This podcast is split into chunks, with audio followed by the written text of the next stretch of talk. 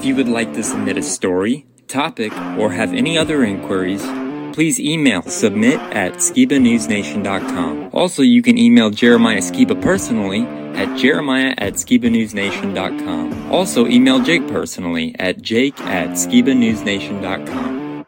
If you want to write us a letter, send us something, help support us, or just say hi, please send your letter to Jeremiah Skiba, P.O. Box 560 271, The Colony, Texas 75056. If you write us a letter, I'll do my best to write you back. Hey, Skiba News Nation family, thank you for watching. Please like, share, subscribe, and click that notification bell so you never miss an episode of Skiba News Nation. If you want to help support us, please consider becoming a Patreon, where you will get exclusive content, shoutouts, and much more. You can also support our channel by getting yourself some new Skiba News Nation merch. Thank you for coming on this journey with us as we continue to stay on the quest for truth. Huge shout out to all our Patreon supporters. Thank you so much for your support. We couldn't do this show without you. If you want to help support us, go to patreon.com forward slash Skiba News Nation. Also, you can listen to Skiba News Nation podcast on your favorite podcast platform.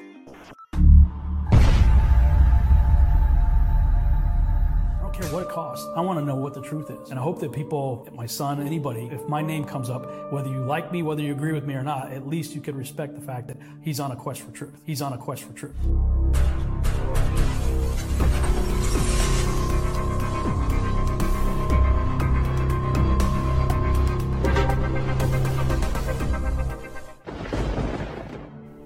Welcome to Skiba News Nation, bringing you unfiltered views, news, interviews, discussions, and more.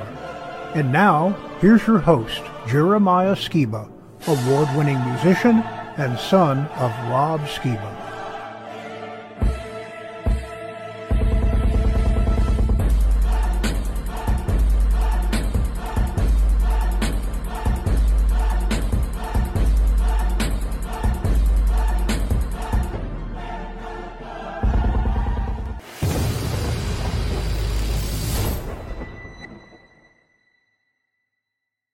Hey, Skiba News Nation family, welcome to episode 58 of Skiba News Nation, your weekly source for the latest news, controversial topics, conspiracies, forgotten history, and so much more.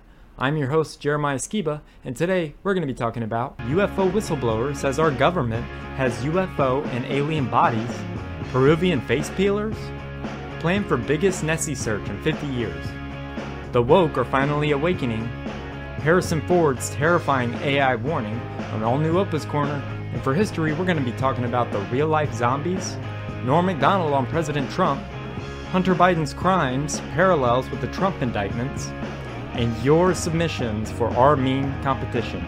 Memes and much more, so subscribe and stay tuned. Now, as always, I'd like to introduce my great and insightful co host, Mr. Jake Grant. Welcome, Jake. How are you? Doing pretty great, Jeremiah. I talked about it this week on the Virtual House Church because it was after uh, we aired last week. But I recently got in the mail something super sweet I wanted to show our audience. Uh, this flat Earth skateboard. and it, it's from uh, my buddy right across the screen here, Jeremiah Skiba.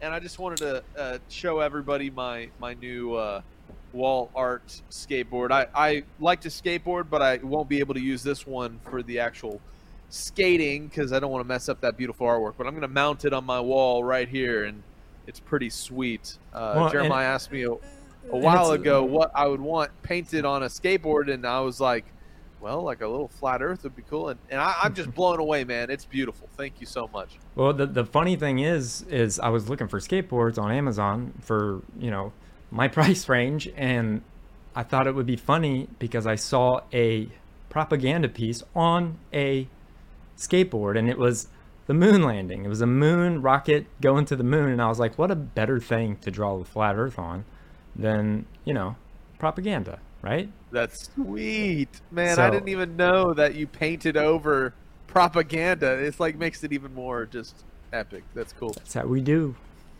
Anyways, today is also a very special day. Today is, as of recording, it's Opa's birthday.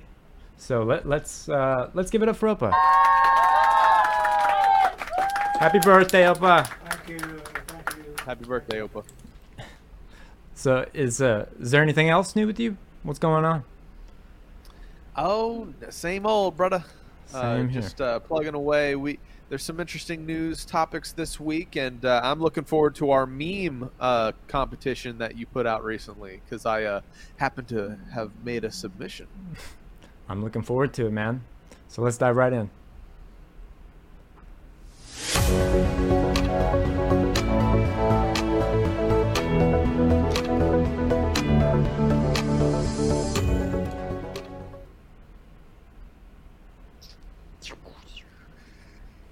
All right, this week, guys, we are going to be talking a little bit about aliens and some new reports on alien attacks, and a big search for Nessie coming up, and also how Hollywood is going anti woke, uh, but you kind of had to play along to get along to uh, be able to operate. And now that the mainstream is uh, more open to exposing some of these woke agendas, uh, we're seeing celebrities start to sway over to that side. But before we get into it, uh, just remember you are not crazy. You are awake in an insane world.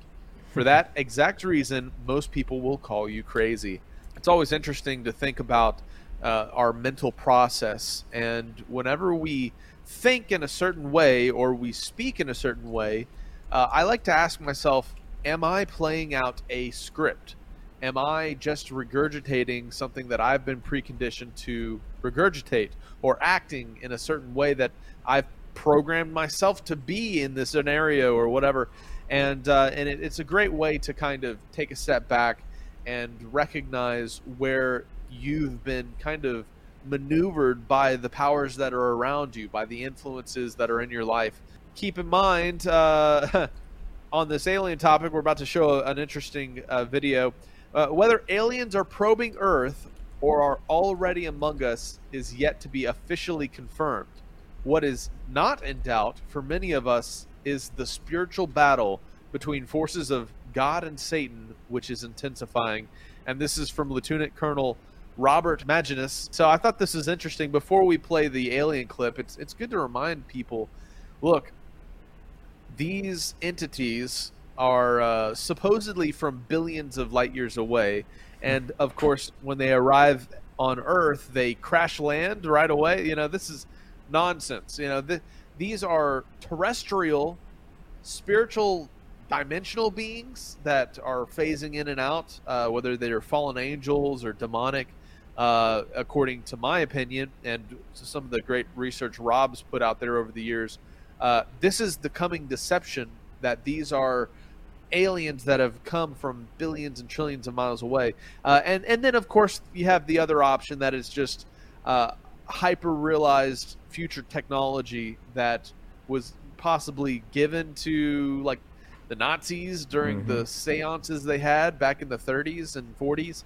Uh, you know that today we don't know how advanced technology is, and so these things that are being witnessed likely could be related to uh, advanced human technology if it's not an example of a spiritual entity, uh, demonic force, so and so. And then there's, of course, another option, which is the topic that there could be uh, alien hybrids or uh, Nephilim, so to speak, Mhm. that are operating under the guise of aliens. So there's, in a way, three different options. Um, I think they're time so- travelers. Personally. Oh man, the concept of time travel uh, to me is very interesting, um, and maybe we can do a, a show on it sometime, Jeremiah, and, and look at the different examples of of time travel because there's different theories, and uh, that to me, if there is a technology that Satan is trying to figure out how to get mankind to start operating in, it would be time travel because Mhm. wouldn't that unravel the conundrum of death and irrevocable truths throughout history uh, if they could just go back and affect time or uh, would it be more of a, a an ability to witness past events without affecting them i've heard the the saying uh, there, there's actually this text i've been going through and it talks about how uh, spiritually, it's possible to witness the past river of time as you step onto the bank of death. You're able to walk back and witness the flow of time, which is likened to a river, but you're not able to uh, be part of that flow again. And so I wonder if there's an element to uh, time uh, being able to be observed in a different way in different realms. Um, and it, it's just a conundrum. But anyways, I'm, I'm digressing. Uh, let's go ahead and uh, yeah, maybe we can do a show about that sometime, Jeremiah. Oh yeah, but, for sure.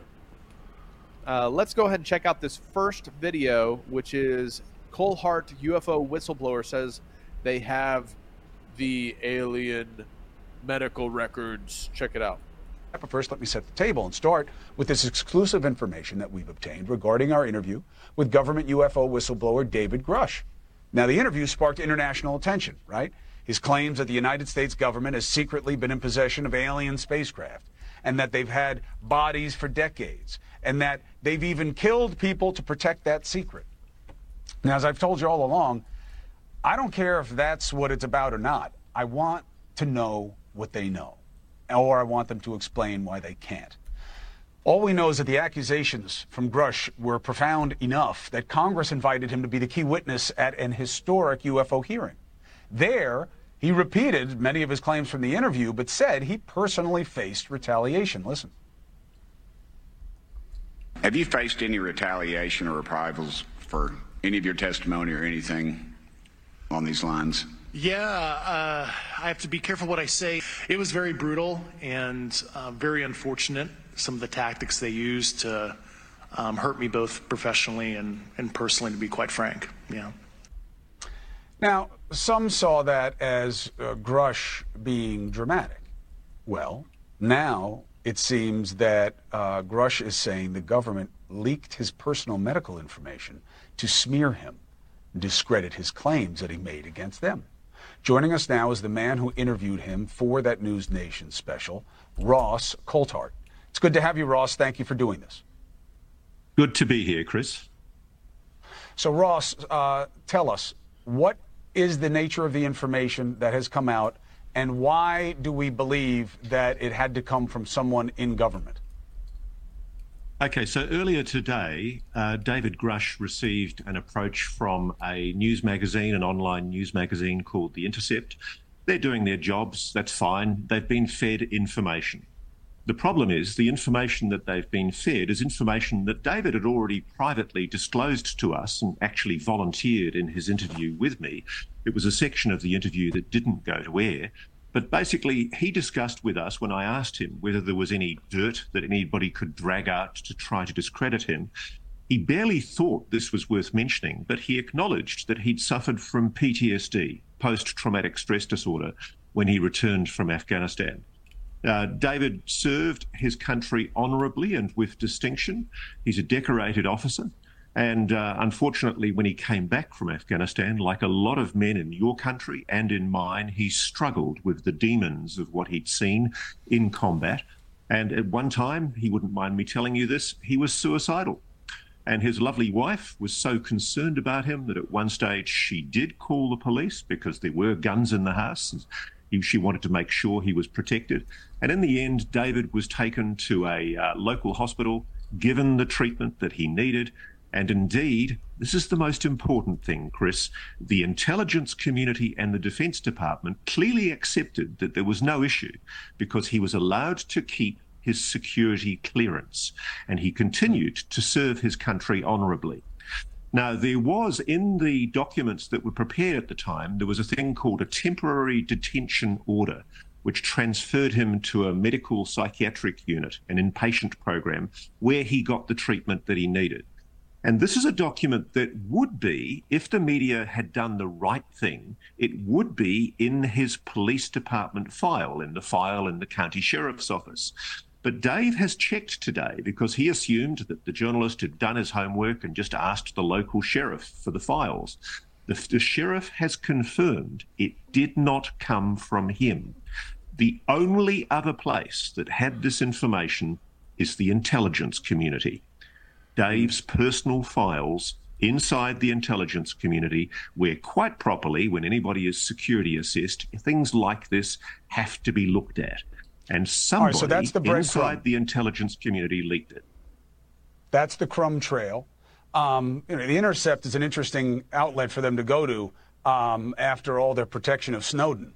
Uh, it's interesting that they would want to have anything to do uh, with anything seen as negative. Now i have two problems with this story. One is uh, that if you're trying to fight transparency by smearing the guy uh, who lit the fire for it, one, it's too late because the horse is out of the barn and we want to know no matter what happens uh, to Grusch with all due respect. But the second one is that somebody thought that playing with his mental health would be a way to discredit him, which is playing into one of the ugliest stigmas in our society. Now, just, you know, people are going to trust you, Ross. You've acquitted yourself uh, brilliantly in this entire situation.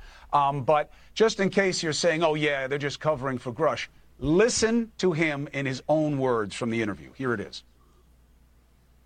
I served in Afghanistan, and you know I had a you know a friend uh, that committed suicide after I got back, and you know I dealt with that for a couple years, and I'm proud uh, as a veteran who did not become a statistic. Uh, totally took care of that issue in my life, and it you know doesn't affect me anymore. So. So you suffered PTSD. I am. Yes, I did. Did that affect your explanation of what's happening today? Is it possible that you're deluding yourself? No, absolutely not. You know, I'm very proud uh, to admit that that was an issue in my life, and I encourage you know veterans watching here um, to you know get help so they're not a statistic like a good friend of mine. So I've got to be blunt about this. Yeah. You're not making this up. This No. is not a lie. No, absolutely not.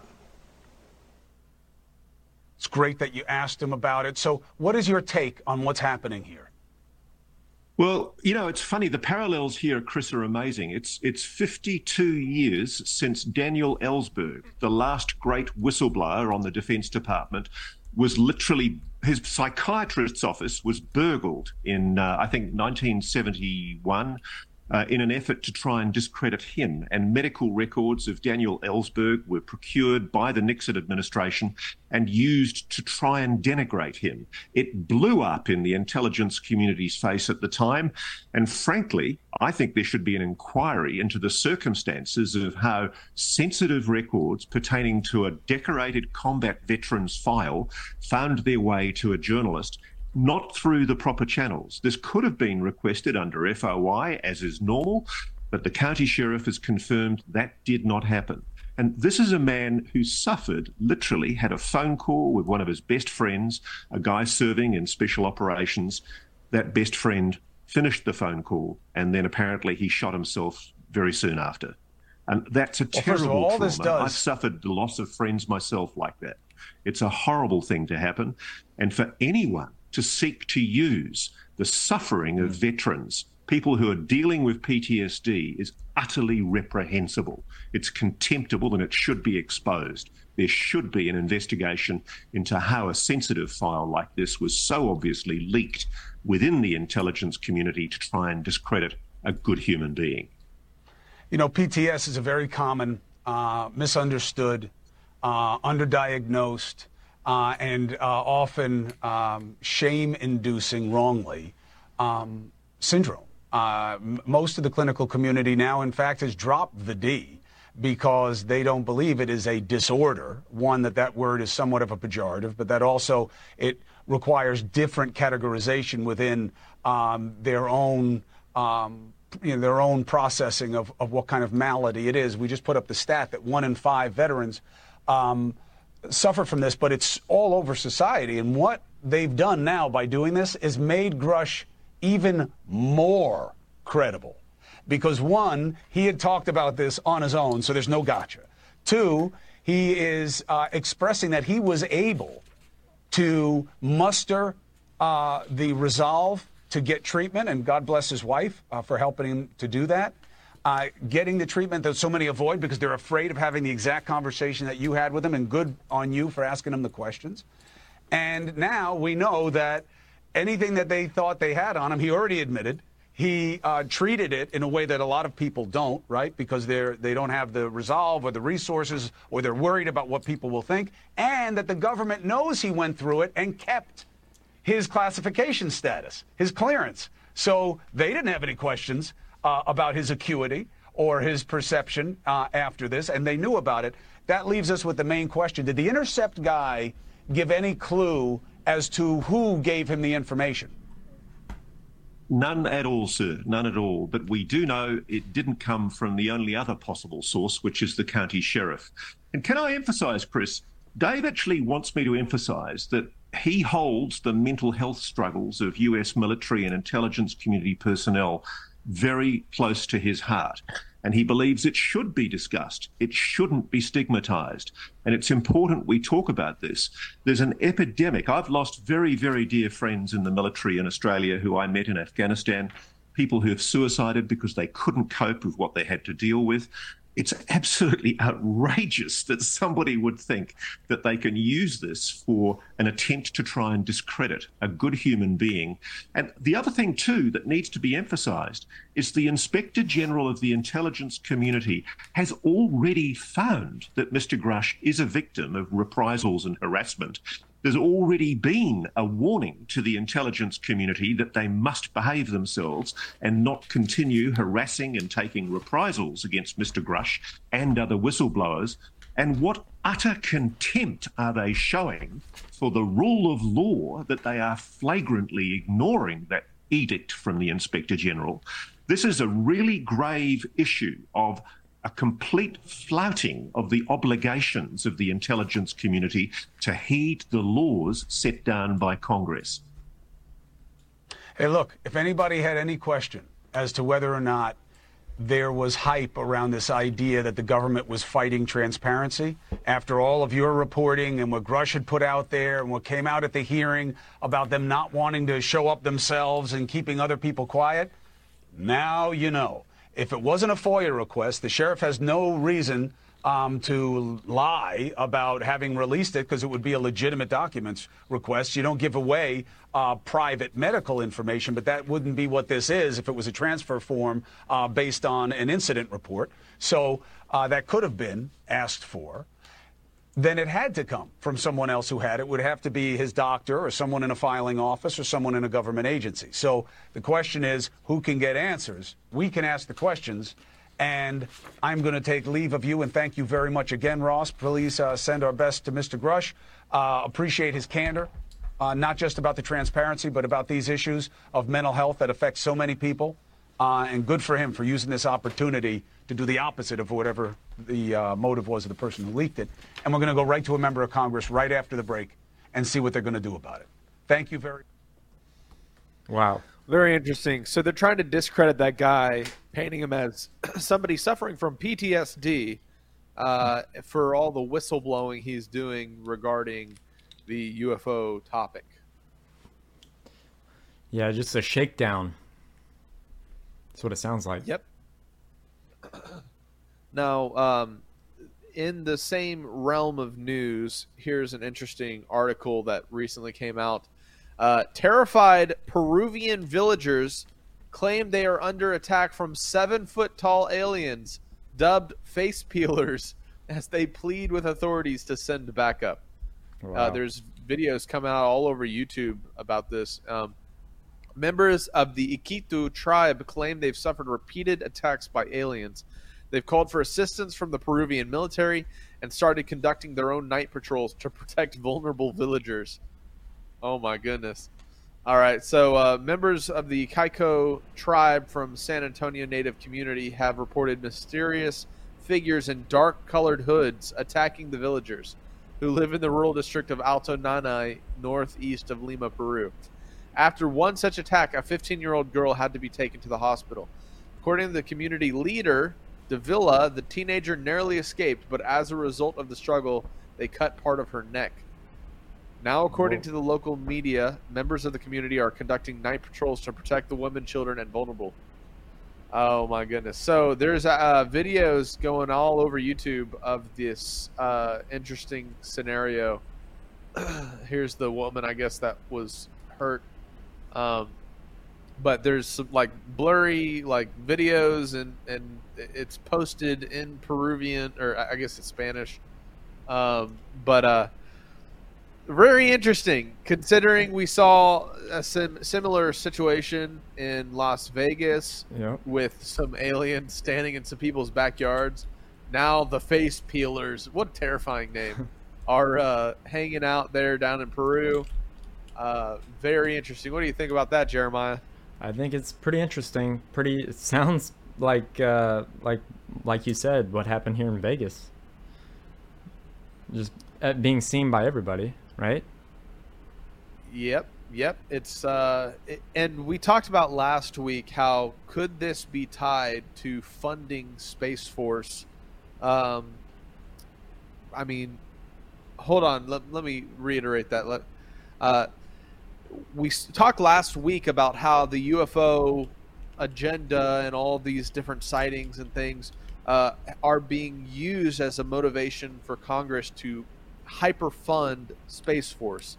And we know how far it got us for the millions and millions of tax dollar money that went into funding agencies like NASA, right? Mhm. Well, now we have a militarized arm space force that is using these scenarios of aliens and UFO, UAP sightings and all that uh, to bolster their uh, their their uh, funding. And so, how will that money be used? Uh, what is this all leading to? Alien disclosure seems to be ramping up uh, immensely.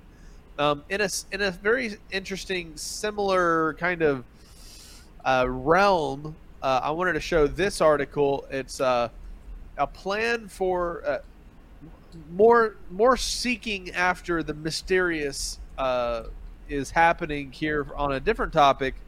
The plan for the biggest Nessie search in more than 50 years is being organized. Now, we of course have seen this famous picture of the Loch Ness monster. Um, and it says what has been described as the biggest search for the Loch Ness monster since the early 70s is due to be held later this month. Uh, so drones with infrared camera are going to be flown over the loch. A hydrophone is to be used to detect unusual underwater sounds. Um, there's going to be lots of volunteers. Uh, so a big search for the Loch Ness monster. It's, Um, it's very interesting.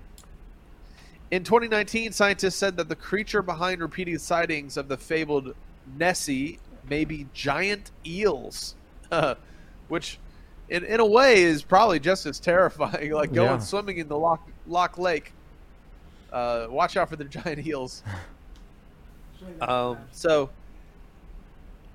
what I do know, Jeremiah, and, and why I like to share articles about this is because, uh, according to the scriptures, there are enormous uh, maritime creatures that are lurking out there called the Leviathan, right? Hmm And um, there's even biblical prophecy in texts like uh, Second Baruch and in some of the legends of the Jews about how the Leviathan and the Behemoth are creatures that will survive up until the coming of the Messiah, and they will be given as a reward once they're they're slain uh, to the survivors of the apocalypse.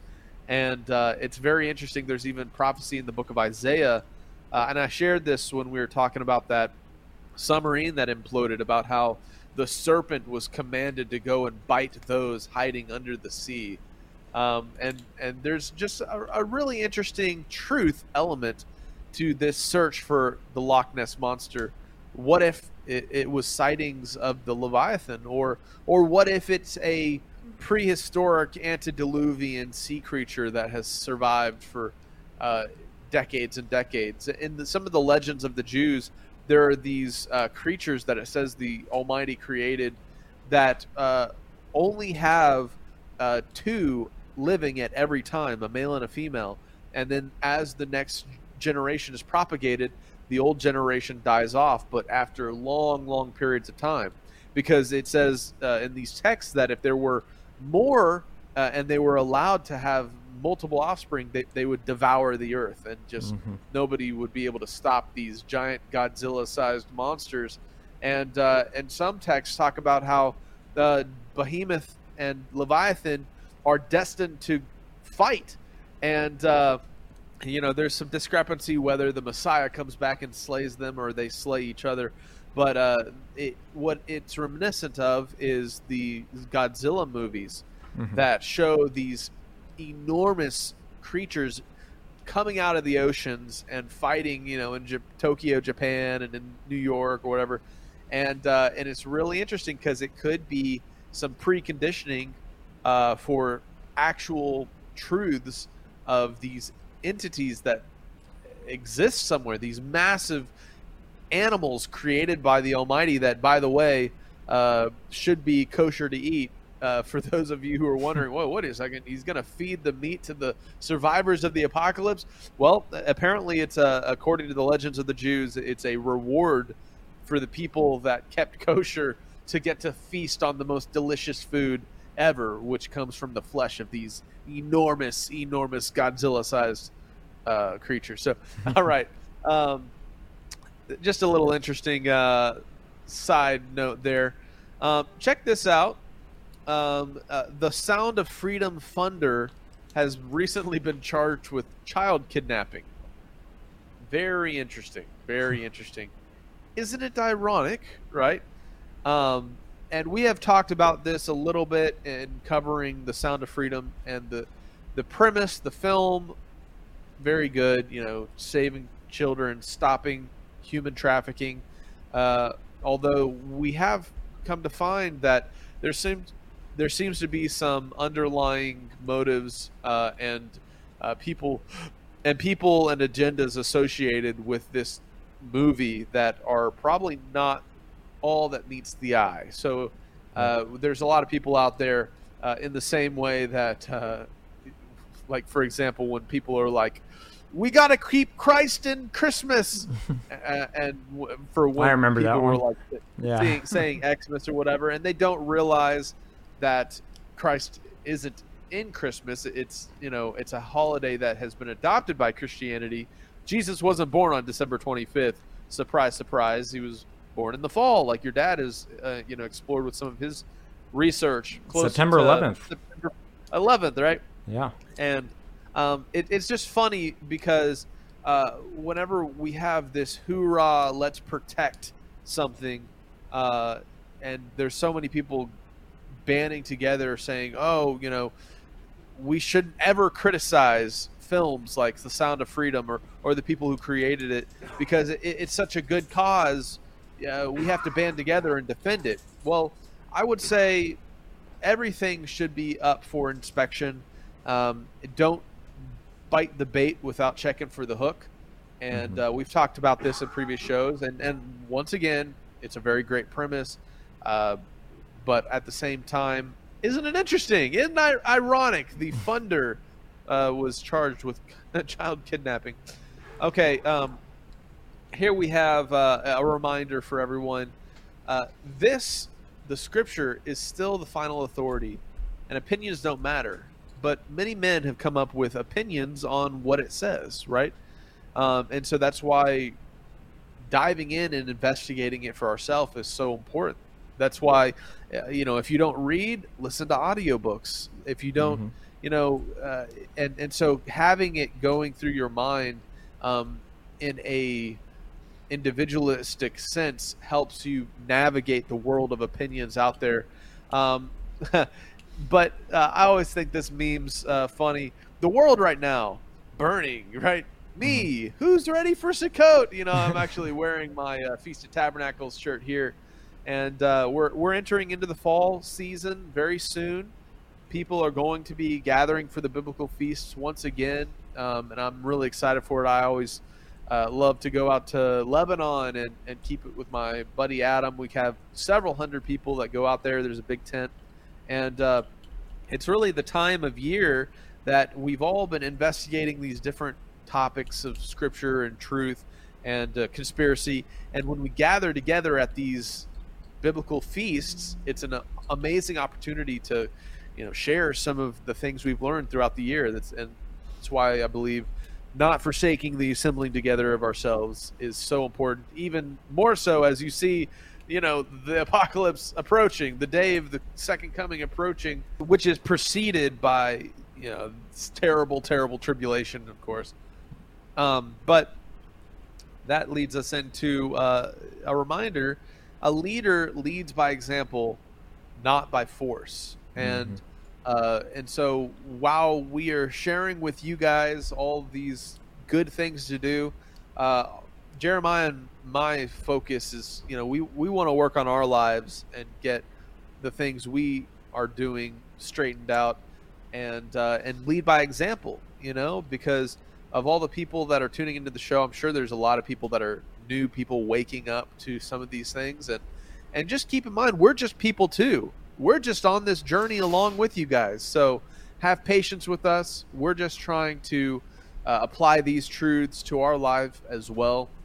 And uh, and it's it's a blessing to be on the journey, you know, on the path. Um, On the I wanted to show truth. this picture.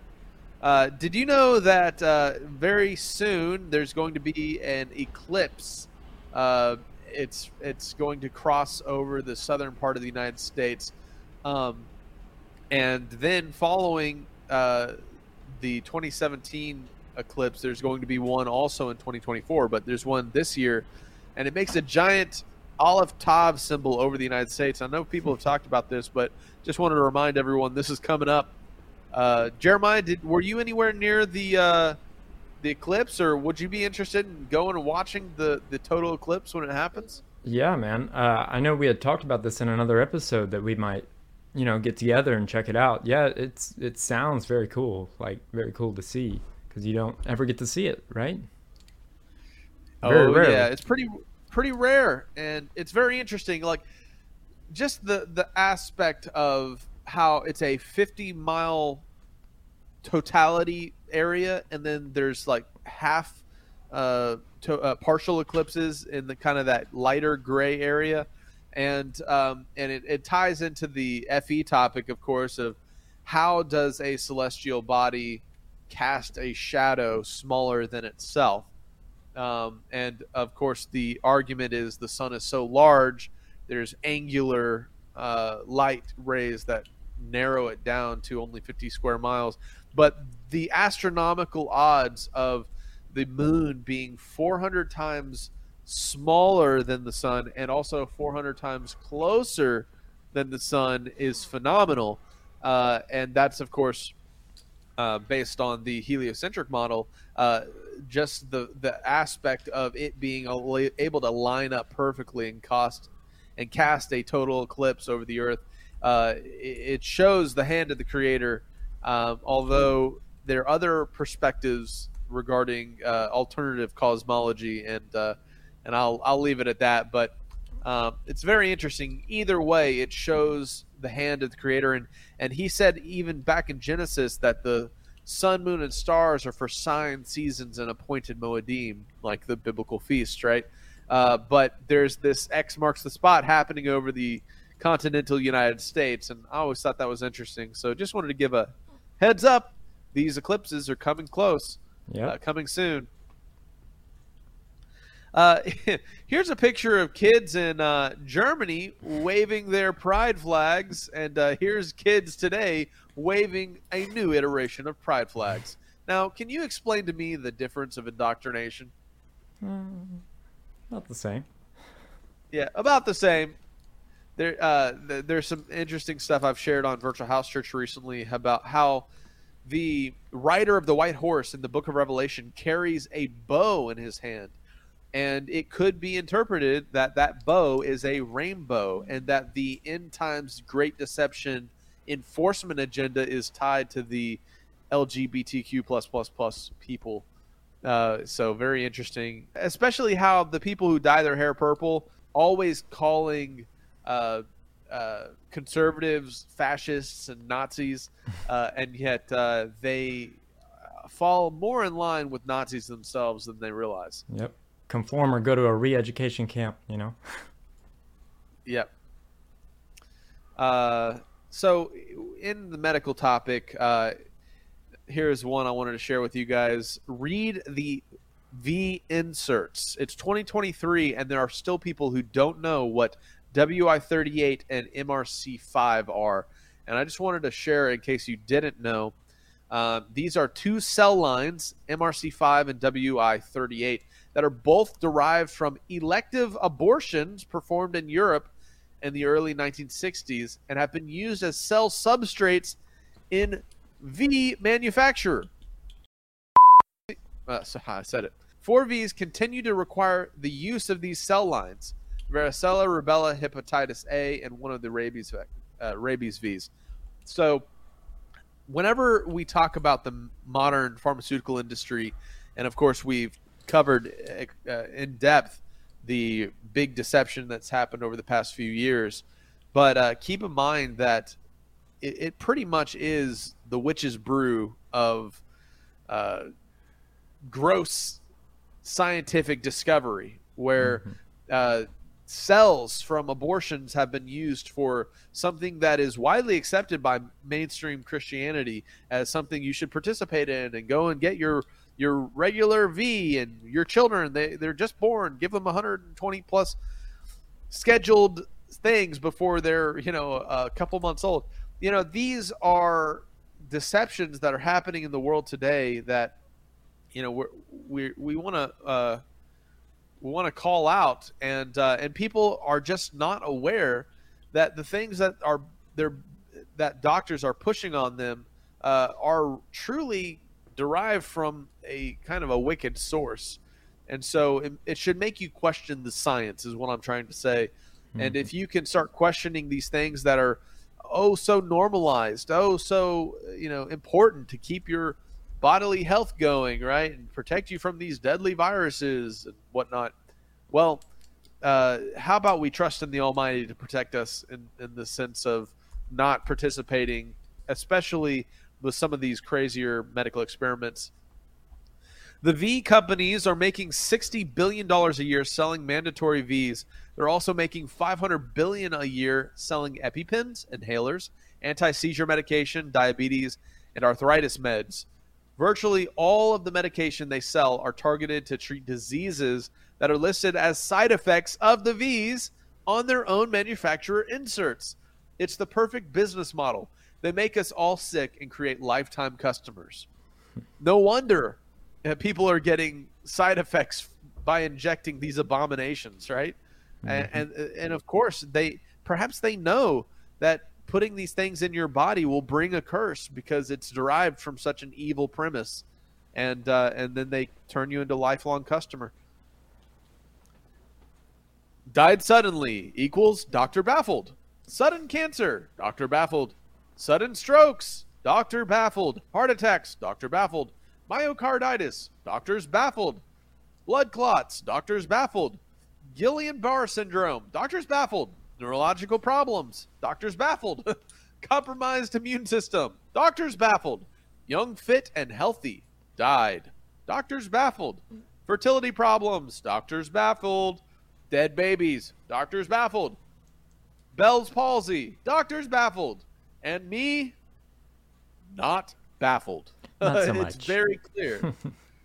not baffled.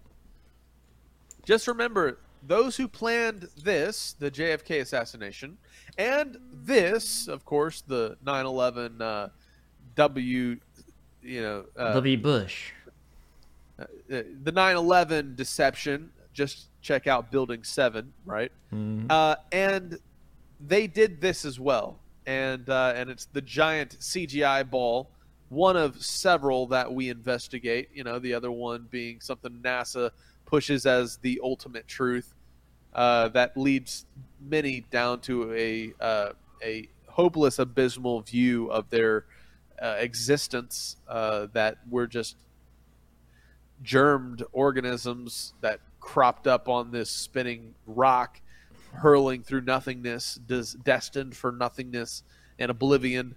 Right. Well, they also designed this CGI ball as well. Yep. Just remember do not conform. Those who stood up against the mandates, who stood up against the deceptions, uh, you're stronger for it. And those who fell and bowed down to the beast system, so to speak, who, because of fear, participated in the medical experiment, uh, you can still stay strong in the future, but you're more likely to fall in coming deceptions if you bowed to the beast in these previous iterations. Um, but there's a lot of people waking up. So um, I, I thought I wanted to share this real quick. It's a very interesting. Uh, how hardcore of a truther are you? Add up your points, one for each. And I'm going to send this to Jeremiah to post on our community page, and uh, and you guys go through this, and uh, we want to see how uh, studied our listeners are. And I think it would be really interesting. It, it goes through all the various mainstream conspiracy topics, and uh, and I'd love to see where our audience uh, counts out to in terms of uh, how many points you guys That's get. awesome. So, uh, all right. So this is uh, uh, going into our next video. Uh, as Hollywood realizes that wokeness backfires and Anheuser Anheuser Busch and other companies like Disney uh, receive enormous financial repercussions for their push for these woke agendas. Uh, there are celebrities that are waking up and starting to point out that they don't go along with the flow. Uh, I believe that it's sometimes sad that these people have waited so long to voice their opinions uh, because Hollywood is a very go along to get along uh, environment. Yep. And so uh, that's why it's really interesting to me that these mainstream people uh, that haven't spoken up in the past are starting to speak up because the the bullwhip effect is is starting to happen, and films like Sound of Freedom are causing people to uh, stand up and, and speak out while previously they perhaps were too afraid because they see that the general populace, uh, for the most part, wants to swing away from the woke agendas, but also uh, when there's a reprieve, when the serpent loosens up its coils, it generally means it's about to go back in and tighten right back up. And so uh, let's go ahead and check out this video about how some celebs are starting to talk out against some of the agendas. Parents have almost almost forgotten what the role of a parent is. Amen. That's a It's like okay, Lost control. if your little boy comes to you and says, "Daddy, I want to be a girl," and you just let him rock with that, you just let Right. he's five. And where did he get that If from? you let this five-year-old boy decide to eat candy all day, he's gonna do that. Exactly. Like when when did it become a good idea to let a five-year-old, let a six-year-old, let a twelve-year-old make a life-changing decision for themselves? Right. When did that happen? Right. Like I don't I don't understand that. I, I, just, I don't get you. But I heard a rumor that they they they either passed or are trying to pass a law in LA that states if your child comes to you and asks to do some of these things and you say no, they can take your kid from you. Yeah, that's true. Just passed in California. That does that makes no sense. As Ne-Yo's statement sparked polarizing reactions from both sides, his official Twitter released this statement, saying that he is apologizing for his comments on gender, understanding that his statements could be offensive, and pleading Go that he will get better educate himself going forward. And my original reaction was, this is a huge mistake, as if Ne-Yo was speaking truthfully, off the cuff on his beliefs on something, and that just happened to offend the woke mob. Apologizing isn't going to change their hatred of him. Getting re educated isn't going to save him the next time he has the wrong opinion. But good for Ne-Yo, because he immediately cleared things up. This is something I feel very strongly on, and I need y'all to hear this from the horse's mouth, not the publicist's computer. So check this out. First and foremost, I do not apologize for having an opinion on this matter. I am a 43 year old heterosexual man raising five boys and two girls, okay? That's my reality. Now, if my opinion offended somebody, yeah, sure, I apologize for you being offended because that wasn't my intention. However, Somebody asked my opinion on this matter, and this is how I feel. I will never be okay with allowing a child to make a decision that detrimental to their life. Y'all have a good day. I love everybody. Live how you want to live, love how you want to love, but your opinion is yours. As on his Instagram, he posted how he refused to be bullied into an apology. How he was just speaking on his opinion on what he wants for his kids. Now, the comments are turned off for this post, but as usual, going to his last post is where all the replies will go, as he's now getting an outpouring of support, appreciating that he has the courage to stick to his beliefs, for standing up to the woke mob, and how people are now listening to his music on repeat, which is almost the exact same thing we saw with Jason Aldean when the mob came for him, as his song now has 27 million views on YouTube, which is astronomically higher than any of his recent music. But not apologizing to the mob is becoming a common theme, as Nick Mercs refused to apologize for his statements because, like Ne-Yo, he was speaking from the perspective of a father, and when the mob came for him and he was getting cancelled off the Call of Duty store, he didn't rank being able to make money off some video game over what he thinks is best for his kid, compared to Toronto Blue Jays pitcher Anthony Bass, where his social media didn't quite align with what the woke mob wanted. He apologized and sentenced himself to re education, just like what Ne-Yo's publicist wanted, but that will never be enough for the chronically online, easily offended mob, as Bass was removed from all the Toronto Blue Jays Pride events and then actually cut from the team entirely. And I think this is where society is trending today, where people once again reward courage over cowardice, as catering to the blue mob might make some corporate executives feel empowered, but only until they actually put thousands of their employees on food stamps. As the Bud Light fiasco is continuing all the way into August, where after they've lost billions, they keep sinking further into obscurity, as several people now are discovering that even the discount retailer Costco will no longer be selling Bud Light as it's now labeled with the discontinued Star of Death. And apparently, even bars have to relabel Bud Light as Mystery Lager to get people to drink it. So, when committing the mortal sin of having an opinion that the left doesn't quite agree with, you now have two choices. You can just say, hey, some people don't agree with me, that's your choice, but I'm not going to alienate the people that I actually agree with to cater to people that completely despise me. Because what's the alternative? Taking a formerly number one top selling brand into something that basically needs to go into witness protection to be sold in bars in America? And I've seen a bit of this myself. Now, I'm no platinum selling, Grammy winning singer like Ne-Yo, but even my YouTube opinions online bring in waves of hate. What the true lesson here is, you can judge somebody pretty well based on who their enemies are, and looking at the quality of people that hate me online, I think I'm doing perfectly fine. As a great philosopher once said, your boos mean nothing because I've seen what makes you cheer.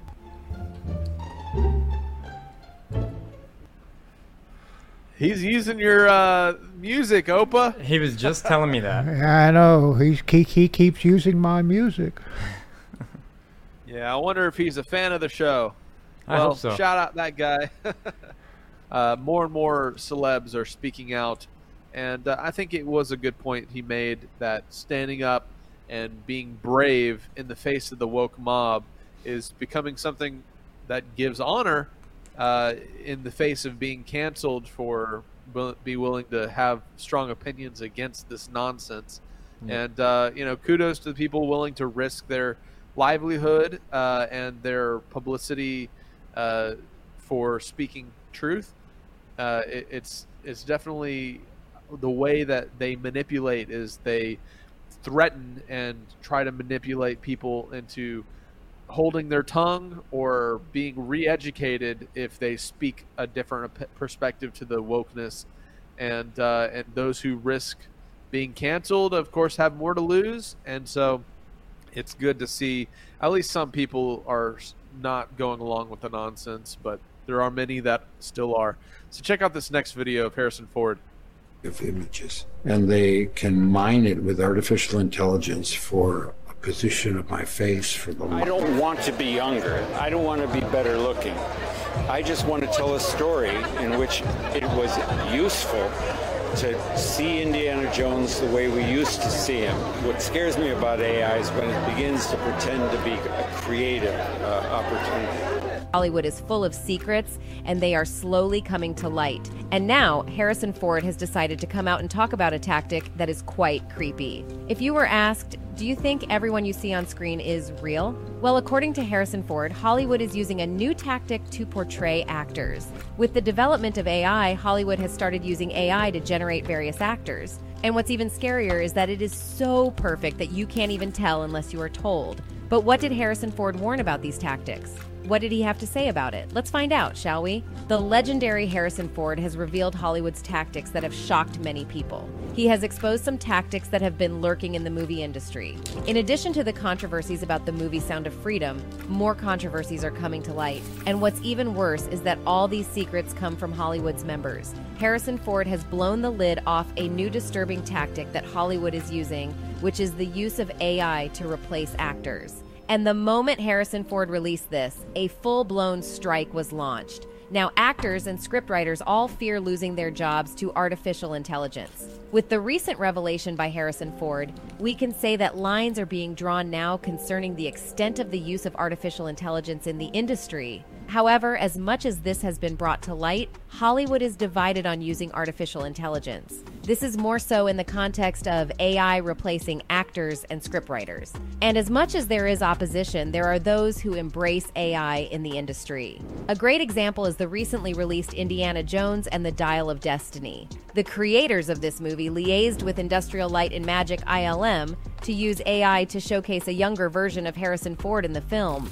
With the support of a team of 100 skilled artists, ILM used its face swap technology to make the 80 year old actor look younger in the movie. They had to use CGI, machine learning, and geometry from the photography to create a younger version of Harrison, which was used in a 25 minute flashback sequence. However, this was not an easy process. They had to use extra cameras alongside the main one to capture all the necessary data for the process. This involves the lighting and intricate details of Ford's face.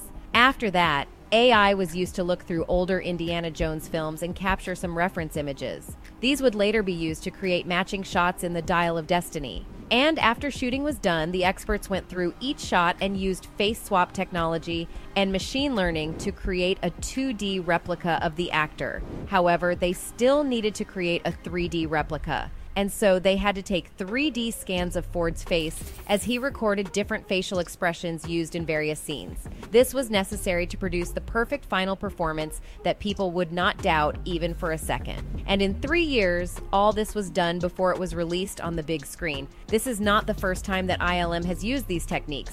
They have applied these to Rogue One, a Star Wars story, and The Mandalorian. In addition, ILM is not the only production company to use AI. Others, like the Marvel Cinematic Universe and Martin Scorsese's The Irishman, have also used AI at some point in their films. However, as much as many production companies are embracing AI, designers and VFX artists are concerned about their jobs. And when these concerns were raised, a full blown strike by the WGA, the Writers Guild of America, was launched. AI has become one of the main topics in Hollywood's labor disputes and has stirred up negotiations and uncertainties. And when you hear people talking about it, it sounds both promising and threatening. But then again, this depends on who you ask or listen to.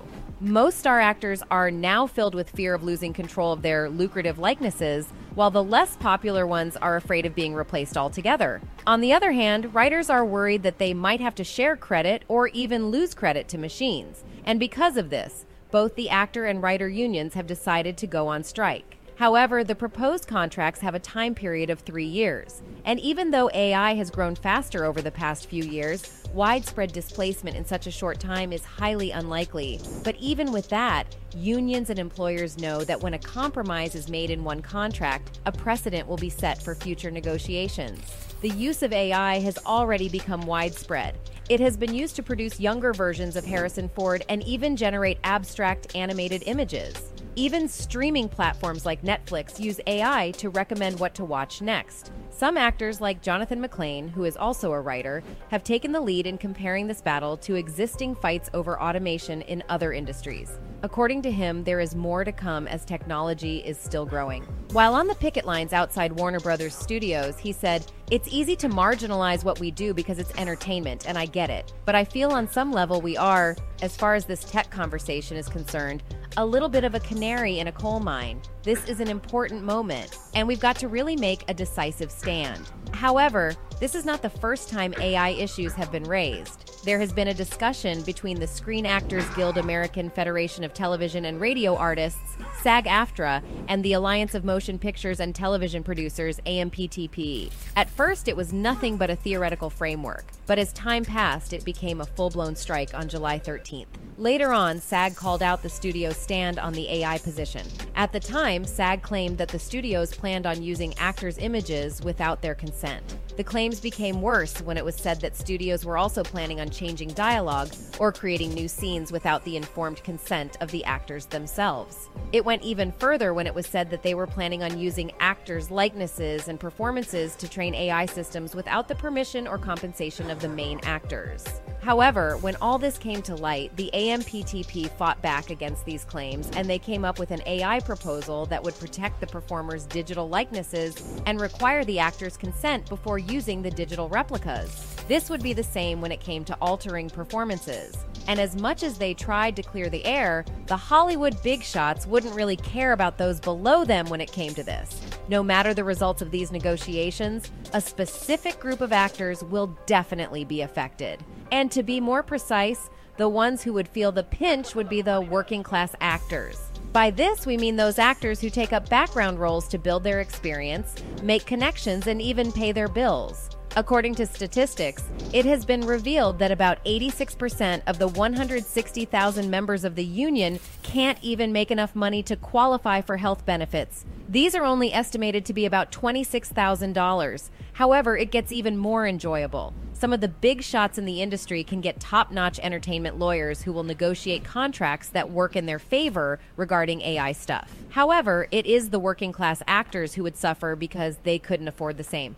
This could cause a great problem for them in the future if AI underperforms. If that happened, it would be their reputation on the line, not AI's. Nonetheless, even the big names in Hollywood are getting concerned over this.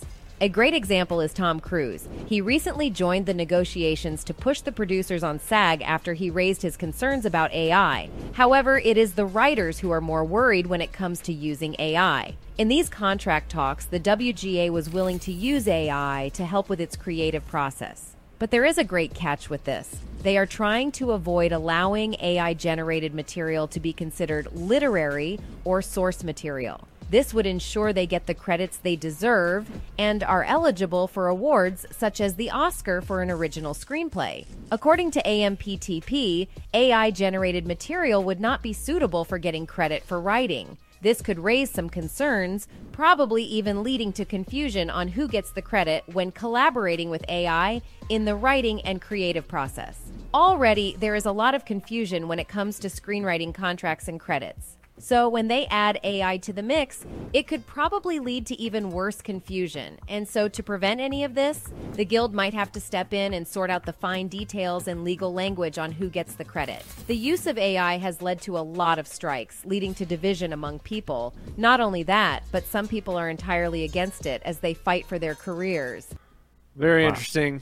You know, as we see the technology developing, it's threatening the people uh, that are pushing so many of these agendas. Anyways, um, on this topic, another of the main pushes in Hollywood is the uh, the destruction of the traditional home, and uh, I wanted to read this interesting post.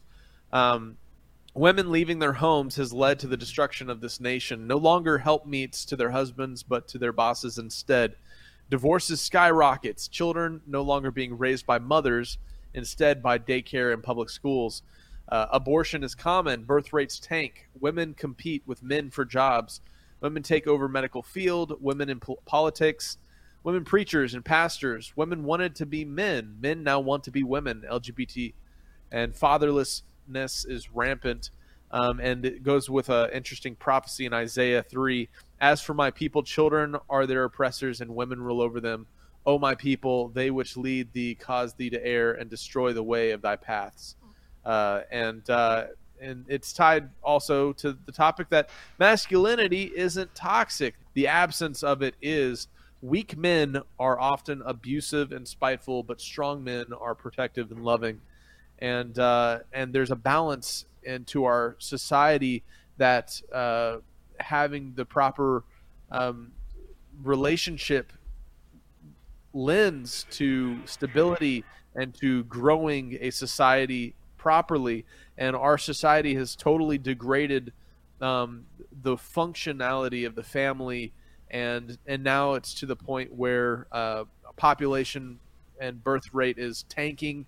Uh, we have alternative lifestyles going through the roof, um, and there's a, a sense of um, an agenda behind this, and it's one of the agendas that was pushed in the recent uh, Indiana Jones movie is kind of the the woman savior, um, and, and, this is not belittling ladies. Um, you know, there's a, a beautiful uh, role of of women that I think uh, can't ever be spoken against, right? And Mm-hmm. and it's the twisting of that role that our modern society is using to emasculate men in today's world, and it's it's to the point where uh, little boys growing up in in elementary and middle school and high school are being convinced that they have to become a girl now to succeed, um, and it's it's really sad, but. Uh, that's pretty much all the news for this week, Jeremiah. Thank you guys for sticking with us. Uh, not a super long segment this week, but uh, hopefully you got something out of that that's of value. Yeah, I loved it, man. Thanks for another great current news as always. Um, now, quick look at my mom's book, The Protocol That Kills. Kingsgate Media and Skiba News Nation present an exhaustive expose on government. The new amazing book, The Emotional and Disturbing True Story. Sheila Skiba. Following Rob Skiba's death, his widow, Sheila, and co authors spent countless hours analyzing 40 days of recorded conversations, the transcripts of which appear in the book. This is an extremely well written first hand account of the horrors Sheila Skiba endured for the 40 days her husband was held captive in the hospital. It was hard to read and relive since I vividly remember when this was happening to this precious man. But I believe every person needs to know what was going on during the insanity of the pandemic. Sheila Skiba, The Protocol That Kills a True Crime Story. This book shares a wealth of critical insights that will greatly aid in preventing future needless losses of life. Available on Amazon. Order now. Find more at theprotocolthatkills.com. Now, if you've already read it, please share it, and if you haven't read it yet, find out what truly happened to my dad. Now it's about that time for an all new Opa's Corner. Take it away, Opa. The following presentation may contain too many cat jokes. Viewer discretion is advised.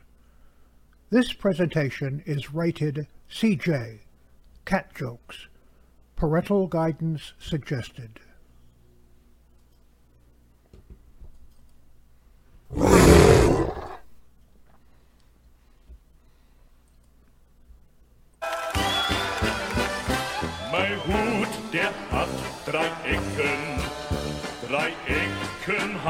Mein Hut. Und hat er nicht drei Ecken, dann ist es nicht mein Hut. Time for some Opa Corner stories. A Chinese man comes to Los Angeles for a holiday. He arrives at LAX and gets a cab to take him to his hotel. On the way, he sees a few buses and says to the taxi driver, The buses here are so noisy and really slow. In China, the buses are very fast. The taxi driver says nothing. Later, the Chinese tourist sees a marina with a few boats sailing by. He comments again to the driver. The boats here are so slow. In China, the boats are very fast. The driver kept silent and drove. When they get to the hotel, the Chinese tourist gets out of the taxi and asks for a meter reading. The driver calmly tells him the price, and the man is startled. Are you kidding me? Your buses are so slow. The boats are so slow. If everything else here is so slow, then how come the meter of your taxi is so fast? The driver gives him a smile and says, It's made in China.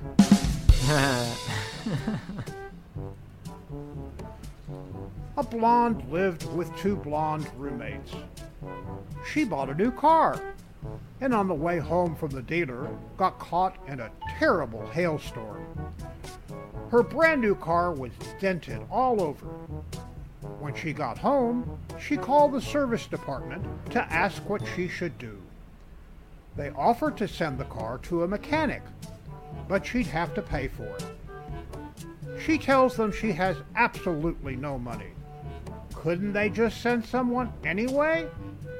The service chief, being a prankster, told her to wait till the car was cool and then blow hard on the tailpipe, which would pop out all the dents.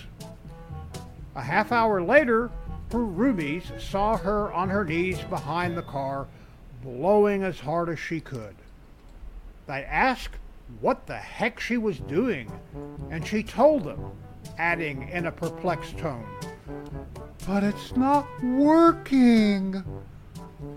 You dummy, one of her blonde roommates said. You have to roll up the windows first.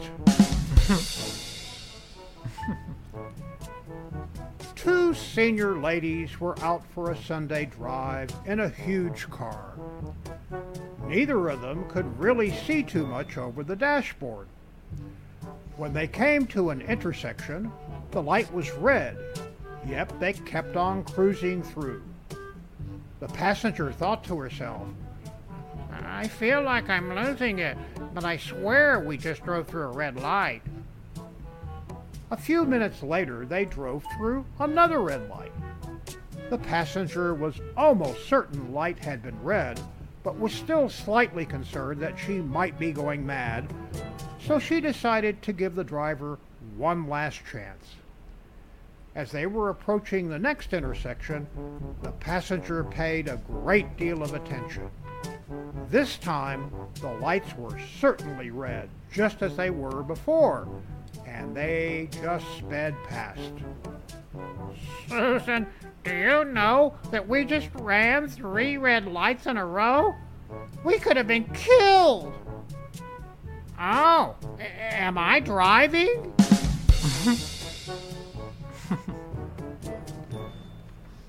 a car gets a flat on the interstate highway one day. The lady driver eases over onto the shoulder of the road. She carefully steps out of the car and opens the trunk. She then takes out two cardboard men, unfolds them, and stands them at the rear of the vehicle facing oncoming traffic. The lifelike cardboard men are in trench coats and appear naked to the approaching drivers. Not surprisingly, the traffic became snarled and backed up. It wasn't very long before a police car arrives. The officer, clearly enraged, approaches the lady of the disabled vehicle yelling, What is going on here? My car broke down, officer. Well, what the heck are these obscene cardboard pictures doing here by the road? Well, those are my emergency flashers. Two bowling teams, one of all blondes and one of all brunettes, chartered a double decker bus for a weekend bowling tournament in London. The brunette team rides in the bottom of the bus. The blonde team rides on the top level. The brunette team down below is living it up and having a great time when one of them realizes she doesn't hear anything from the blondes upstairs. So she decides to go up and investigate. When the brunette reaches the top, she finds all the blondes frozen in fear, staring straight ahead at the road and clutching the seats in front of them with white knuckles. She says, What the heck is going on up here? We're having a grand time downstairs. One of the blondes looks up and says, Yeah, but you've got a driver.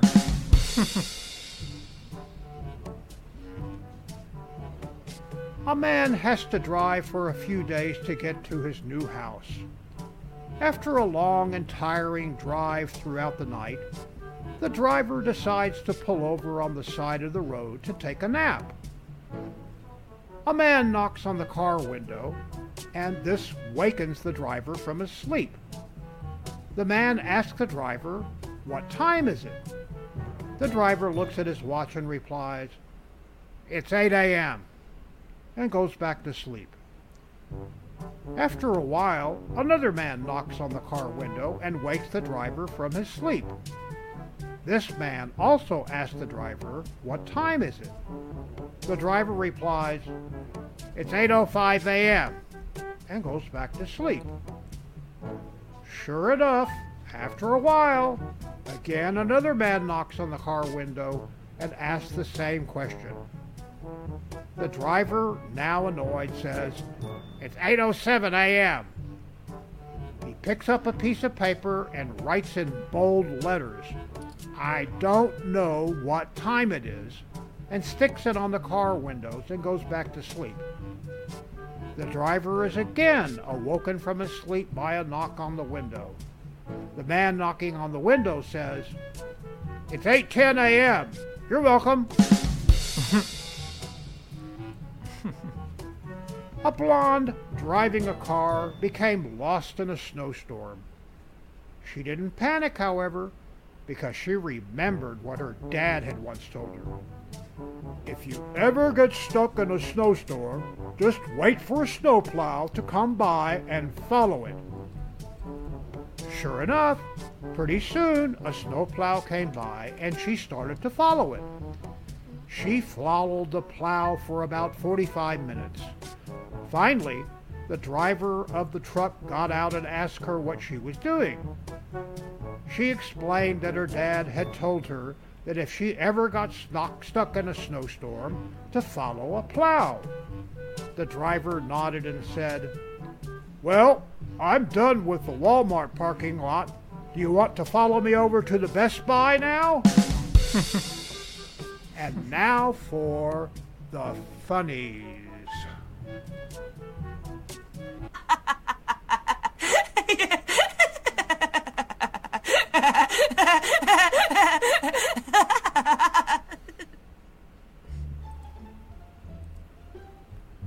You like that?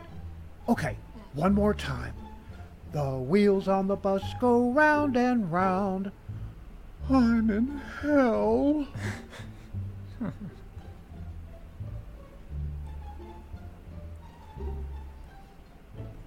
Action 5 News. To continue our team coverage on politics, let's go over to Stan for the prick of the week.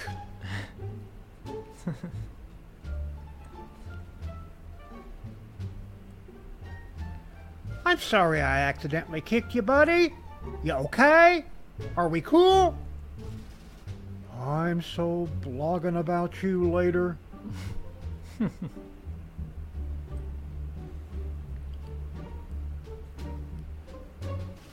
uh, we'd better move. That one has a coffee and a bran muffin.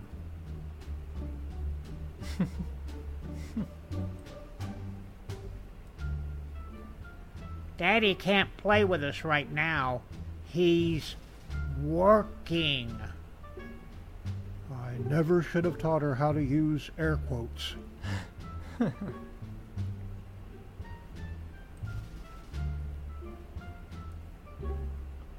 Murray!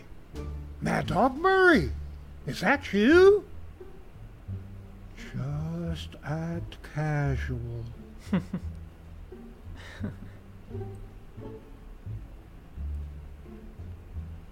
the Wildlife Management Finals.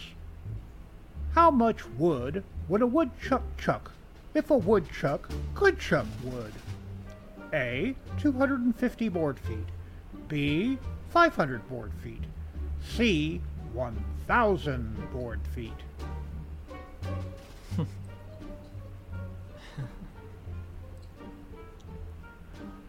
They're hanging out together.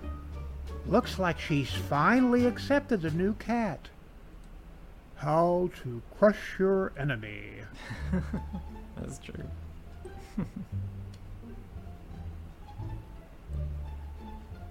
yeah, that's a pasta shell. He's Italian. I get it. the print is too small. There aren't any pictures. The price is too high. I don't think you need it anyway. the art of complaining.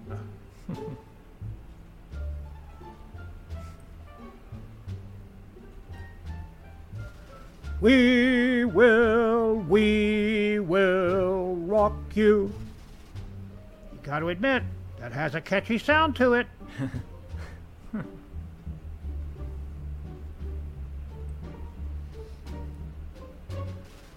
Please clean up after yourself. Good luck with that. alphabet soup of ancient Egypt.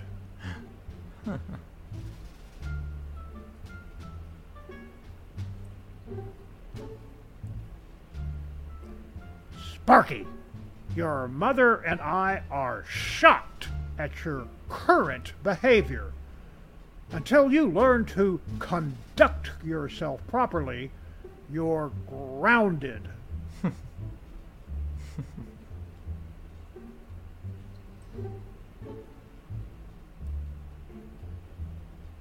Looks to be some kind of menu.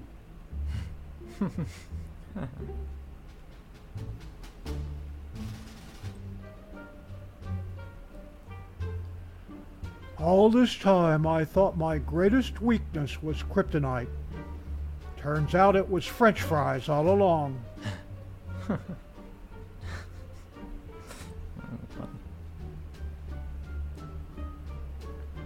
oh, quit worrying about it, Andrew. They're just love handles. Is that a mouse? We knew a mixed marriage might be difficult, but we never expected this.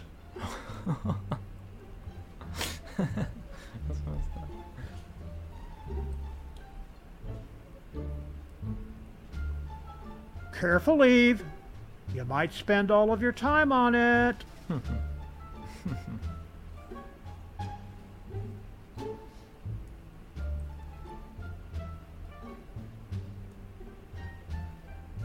Professor Farrington and his controversial theory that dinosaurs were actually the discarded chicken bones of giant alien picnickers.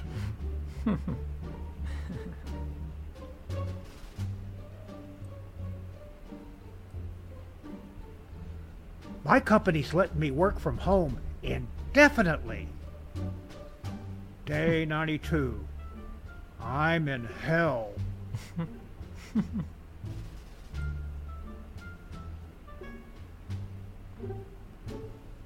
At the porcupine ball. Ooh, ah, hey, ow, ooh, ah, hey, ooh, ooch, ouch, ooh, ee, ow, oh, ooh.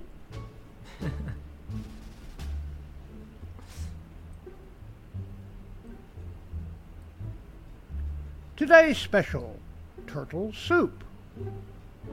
As suddenly as it started, Joe's gagging is alleviated when a small ninja sword is dislodged from his throat.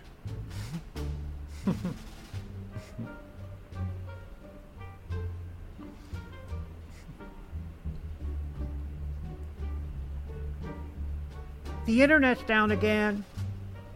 Not to worry, they're working on it.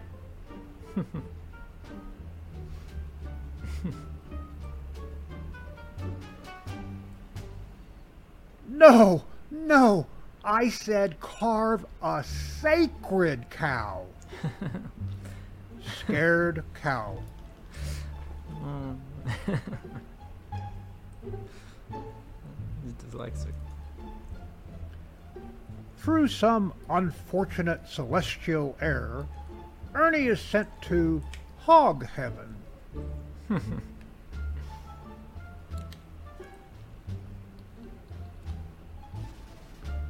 Now watch this. He'll keep that chicken right there until I say okay. You want to say okay, Ernie?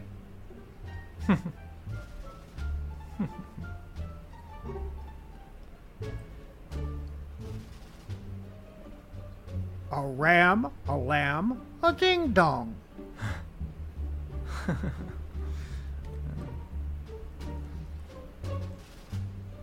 When I grow up, I want to be just like you, Dad.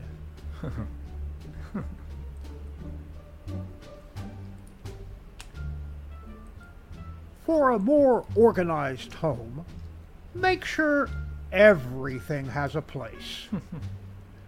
and that concludes another Opa's Corner. My hoed, der hat drei Ecken. Drei Ecken hat mein Hut. Und hat er nicht drei Ecken, dann ist es nicht mein Hut.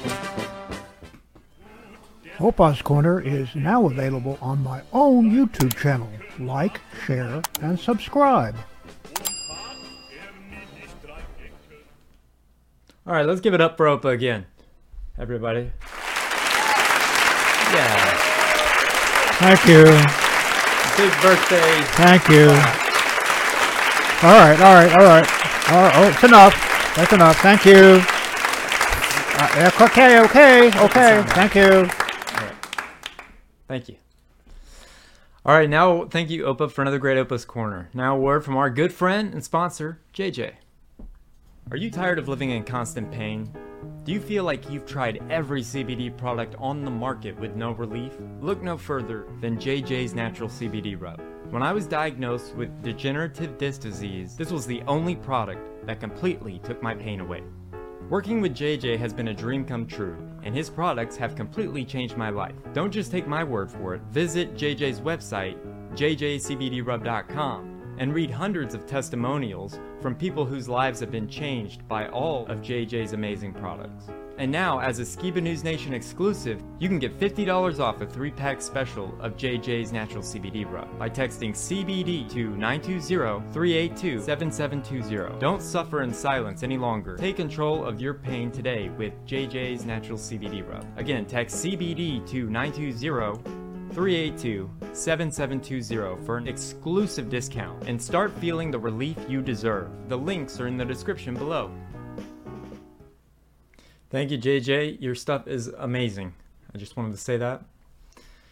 It helped me a lot and helps my whole family out a lot, so thank you. Okay, it's time for some mystery.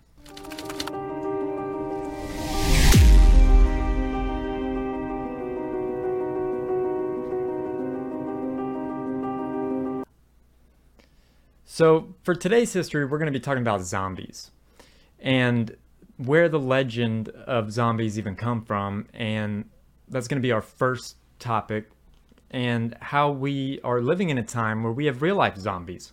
So, that, that was the setup for this first clip. So, let's check out the first clip.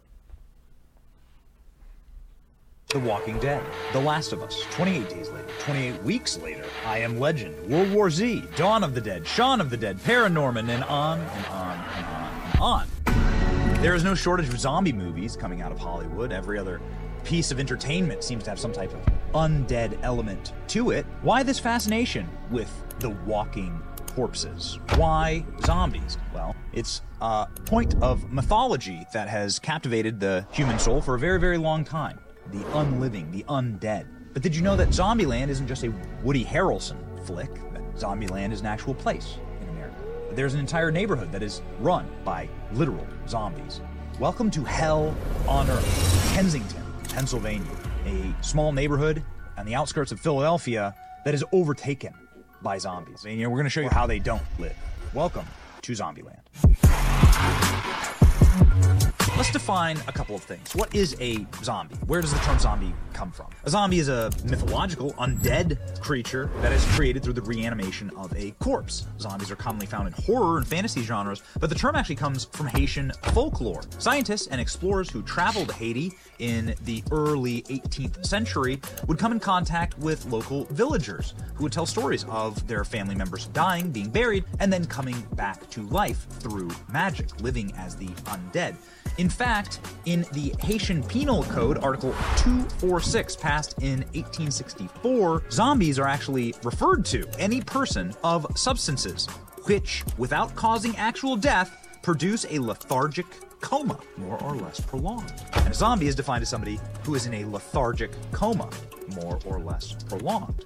Term zombie began to capture the fascination with authors, writers, and directors. Multiple zombie books were then written, zombie films exploded onto the screen, and even Michael Jackson made a zombie music video. But in spite of all of the zombie folklore and all of the zombie mythology that can be found in pop culture, real zombies do in fact exist today. And they're far more like the zombies of the original Haitian folklore a tormented soul who is in a lethargic coma, prolonged. Ladies and gentlemen, this lethargic coma is not brought about by magic or voodoo. This lethargic coma is brought about by mainline narcotics. The neighborhood of Kensington is ground zero for the zombie apocalypse in America, with the rise of a drug called xylazine, or tranq, which enhances the effects of other drugs like heroin, cocaine, and fentanyl. Over 90% of the heroin in Philadelphia has tranq in it, which is why the neighborhood has become a post-apocalyptic horror show. Addicts and dealers roam the districts like Walking Dead, selling this deadly animal tranquilizer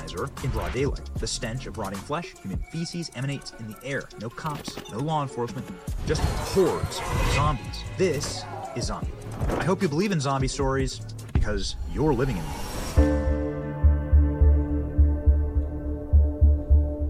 As soon as you enter the outskirts of Kensington, you begin to see people behaving strangely, flopped on parks and benches and public spaces, people acting completely zoinked out of their brains. And then you get into downtown and you step out of your vehicle and you realize exactly how sunken this place is. There are needles every couple of steps that you take. You can smell trash and filth everywhere. You can hear the sounds of people screaming and those people are often screaming at you, telling you to get away or to stop filming them.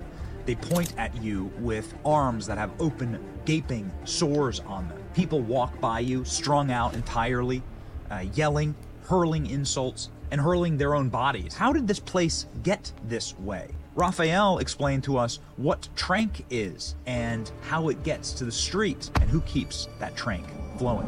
What happened here? Tell me, uh, tell, what's the story? You know, the story is, as you see, they're giving out needles, and so far they've been giving out needles and crack pipe. Over 10.5 Who's they? million. That's uh, harm prevention. Who's they? So it's And, and really the city. so who's that? Is that the city? Yep. City of Philadelphia. Yep. Okay, so the demo, so the leaders of Philadelphia, they give out crack pipes. They, give out crack needles. pipes. Yeah, like nothing, as you see. So, so tranq is a tranquilizer mixed with actual fentanyl that they've been giving to the addicts hmm. now. It's been almost over 10 years now, little by little, gradually going in, taking away from the heroin business and everything. So, because it's more cheaper, it makes more profit. As you can see, it even causes more damage everywhere, you know? So,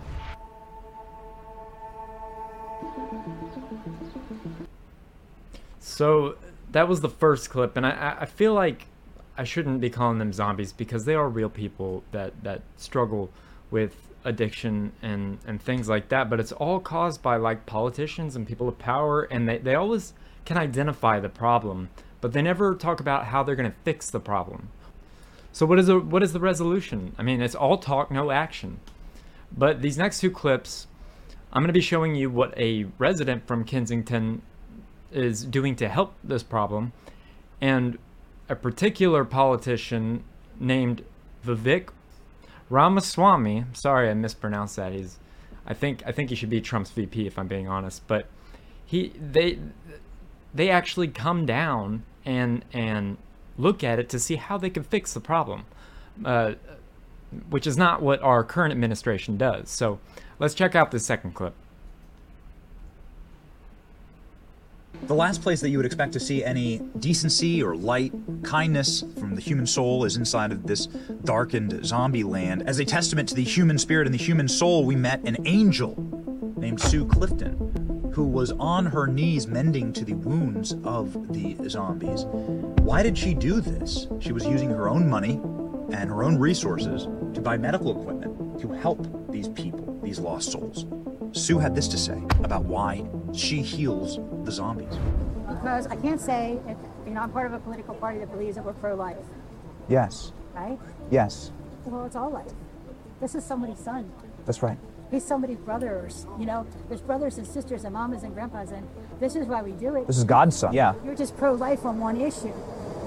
We have to bloom the two. What about the grandmas and grandpas? So, what is it that keeps bringing Sue back to engaging in this Good Samaritan behavior? We were fascinated watching her mend the open sores that were so disgusting we could just barely even look at them. Yet, Sue, who is not a medical professional, was out here helping these people. What is it that drives her? Anybody can love people who are lovable, you know? But what about the people that nobody wants to love? These are all God's children. I'm sorry, that's all I have to say because it's like, it's not political, it's not, this is who I am. And it, I'm sorry if people don't understand. This is how our country was founded. We took care of each other. And why is this happening? We had to ask someone who's taking so much of her own life into her hands. There were many violent people on the streets. They yelled at us, they screamed at us, they threatened us. Sue lives among us every single day. She chooses to do this. This is why. So at four o'clock in the morning, samples come through. The drug dealers come through with all kinds of experimental nonsense. People are getting high, passing out, and doing all kinds of stuff. But one of these drugs, what it does is it causes these abscesses, and they're open wounds. Can you show, Luis, can you show me outside your hand? Very deep, open wounds. Um, and so basically, we're treating them with colloidal, or accessing the abscess, and then we're um, colloidal silver, antibiotic, and then we're binding all the wounds. Americans give a lot to other countries, uh, but we don't realize that it's this country, it's our own country that needs the help. It's a third world country here. It's a third world country. Yeah. Take care of people. Yes, we will. It's time for us to start giving to each other. Yeah. God bless you. Take care of people.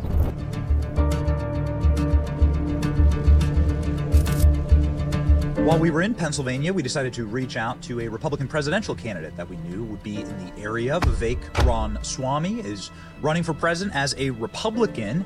We asked if he would come down to Kensington and meet us in Zombie Town to see for himself. And Vivek, of course, agreed. The true question of the visit was about the moral rot, because what you're seeing in Zombie Town is, of course, the end result of decades, a century of bad policy. Unified leftist control of the city of Philadelphia has brought us to this. This didn't happen overnight. This was planned. You could see shining through even the hell on earth in Kensington some of the glories of days gone by. The beautiful buildings, the quaint communities, and the neighborhoods, the factories that used to knit a place together. Vivek had this to say as it pertained to the moral rot in the country. This was a thriving community. Yes. 60 years ago. It was actually something that was, was actually a place that was thriving on its own two feet. Irish immigrants, German immigrants, thriving working class community. That's right. You can still see the beauty behind the chipped paint. right. You, You can do. still see the architectural beauty. You do, absolutely. You know, here. Like somebody loved that house. Somebody lived and grew up in that house, and like Totally. children lived there and were raised there. And when that's gotten hollowed out, it's the combination of, and I'm not just some protectionist that just says, oh, we need to just bring industry back for the sake of protecting ourselves, but just describing what happened. Hollowed out from industry offshore to places like China. Fentanyl now made in places like Wuhan, crossing our southern border, effectively addicting communities like this. You look at people living out in the streets. I asked that cop, what are most people dying of today? He said, hands down, it's fentanyl. A lot of the problems start at the nation's edges, but find their way to the nation's center, and that's what we're seeing today. Vivek walked the streets with us and also interacted with some of the zombies, so to speak, the sad and unfortunate individuals who live in Zombie Town. We've never seen anything like it. Watch. I want to see how we can help. Thank you, man. More shelters. I appreciate that. More shelters and more food banks. Because guess you're you gonna be the vice shelters, president, they'll- To more shelters, And more food banks. more food banks. Yeah, because look at the shelters. They don't fit. Look, look, look, appreciate right there. That's a shelter right there. They're sleeping outside. You see that? You can take a picture of this. Look. Where? That's the shelter? It's not a very good shelter. That tent, there's like 80 people sleeping in there. It's not a very good shelter. Where? That tent. Yeah. They, they open up the gates when you come in, and then they close the gates down. And they let everybody out outside the pocket. Yeah, unfortunately, there's a lot of nonprofits that be out here that they fund, and we call them poverty pimps because they're not really doing anything, Poverty but pimps. they're getting all this money. Poverty pimps. Yeah, poverty pimps. Who's getting the money? A lot of these non fake nonprofits that come out here do photo ops, but they're really not doing anything. Oh, really? Ultimately, we'd never seen a presidential candidate ever this close to a junkie, to somebody who's using open drugs in the streets. It's commendable that somebody cared enough to actually walk these streets. Part of probably why Vivek is surging in the polls right now and is arguably the number two candidate in the presidential cycle. Vivek Ramaswamy was unafraid to stare the zombies and the problems that created these zombies in the face. We think that's something worth noting. Leave it to a conservative to actually start the conversation and get stuff done. I mean, where is the vice president? Where is, well, Biden's not even there, but you know, it, it just makes me so angry because I know people that have been addicted to drugs, and it's sad. And, and you know, I wish that there were people that could help them. And, you know, it, it just, it really infuriates me that they encourage it. They give these people these drugs. So it's like, what are you doing? You're trying to kill all these people? And it just blows my mind. So, this last clip of zombies, they're not zombies, they're people, but la- this last clip is about a guy who lives there that plans to make a difference and is currently working on building these structures for these people. So, check this out.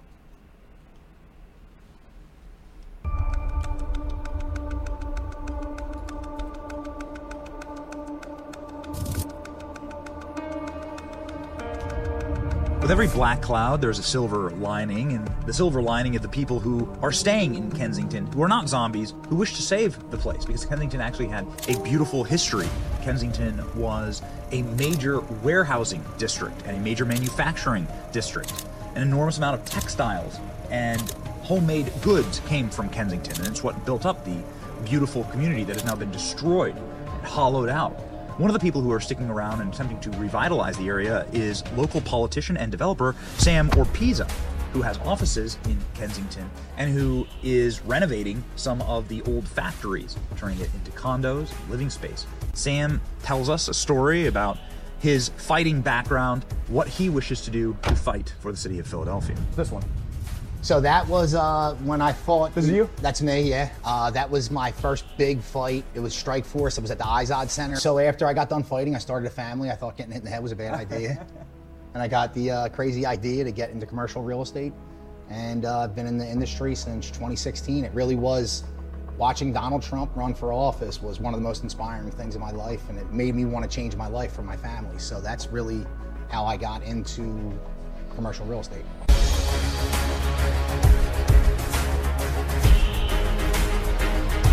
When you drive through Kensington, right? How much lower can it go? I mean, how are we not at rock bottom, right? And when you're at rock bottom, the only way to go is up, you know? And there are people in this community that want to see a change. It's not like we're the only ones trying to make positive change. We're one of many that are fighting for this neighborhood. And you know, it, it, it helps take care of that side of my brain where I need danger almost to be engaged all the time. You know what I mean? From being a former professional fighter. That's interesting. Yeah. Yeah, yeah. Atop one of Sam's buildings, you can see the expanse of downtown Philly, along with Kensington itself. How did it get so bad here? Sam tells us.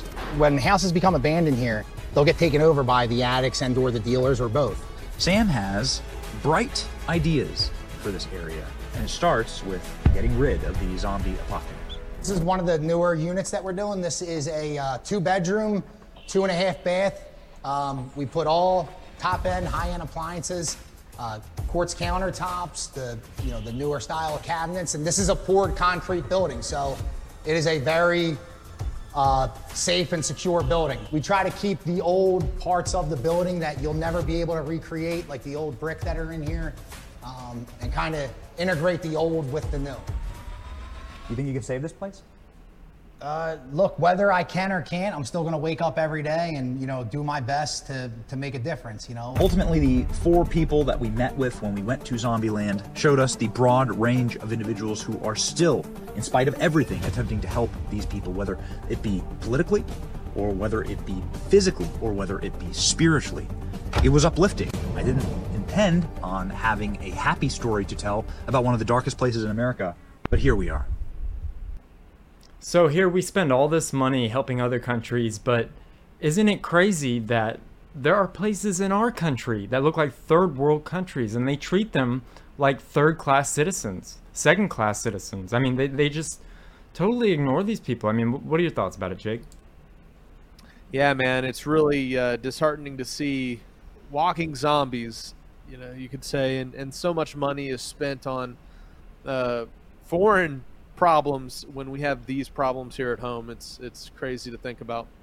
What do you think, Opa?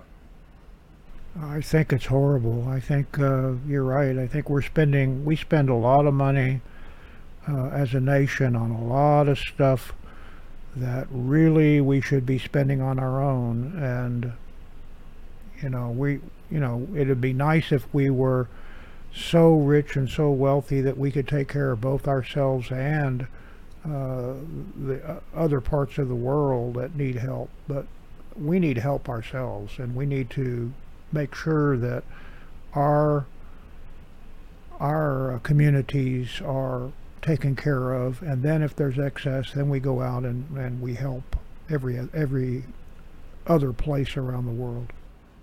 Agreed. So that's the first topic about like zombies, but they they are real people. They are you know somebody's child. They're somebody's parent. They they they are loved by somebody, and their community is totally turned its back on them. But luckily, there are people like the people I showed that that are making a difference. Were you gonna add? Hey? Jeremiah, before you before you move on, I, I wanted to say, while it's not the same type of zombies, I would love to share with our audience a interesting video. They can go check it out on their own time. But uh, did you know zombies are actually in ancient scriptures? Uh-uh. Right. The the topic that eh, what Hollywood presents to us as the zombie apocalypse, right? Mhm. Uh, the Walking Dead uh, could be a possible event in eschatology. Uh, if you're interested in this topic, go check out uh, my friend Adam's video, Zombies in the Bible and What Hollywood Doesn't Want You to Know. And it's a really interesting take. Now, it's not the zombies we're talking about with the drug epidemic and stuff, but uh, in the text of Second Baruch, chapter 50, uh, it says, For then it will be necessary to show the living that the dead have come to life again, and that those who had departed had returned again. And it shall come to pass when they have ser- severally recognized those whom they now know, then judgment shall grow strong, and those things which were before spoken of shall come. And this book seems to pinpoint that the Great Tribulation begins with this event, which is the zombie apocalypse, right? The dead coming to life and the mm-hmm. living recognizing that the dead are back. And it would make sense that if God wanted to punish all the wicked at once during the tribulation, he'd bring them back to life first and then let them suffer in the midst of it, unable to die during it. So, pretty crazy. Uh, that's just a little taste, but this text, Second Baruch, seems to indicate that there will be a time where there is a real zombie apocalypse. Uh, so, anyways, I mean, who's to say that this isn't the real zombie apocalypse? You know, I mean, a lot of these people they bring back to life because they OD. You know, so they they Yeah, are Walking good Dead, point. Wow. yeah, that's that's profound to think about, actually. and it's pretty scary. But anyways, that's all I got for the zombies slash real people that matter. Um, now for a little bit of comic relief, uh, I wanted to play another Norm Macdonald clip and what he had to say about President Trump because he was one of the only comedians that would not talk bad about him because he said it was a cheap shot and that you know every comedian's doing it. So so you're not funny if you do it. So just check out this clip. It's great Who would you trade places with for a day? Uh, I guess Donald Trump. Just for the money, or Yeah, just just to know what it is to live in a, a, a palace. Melania?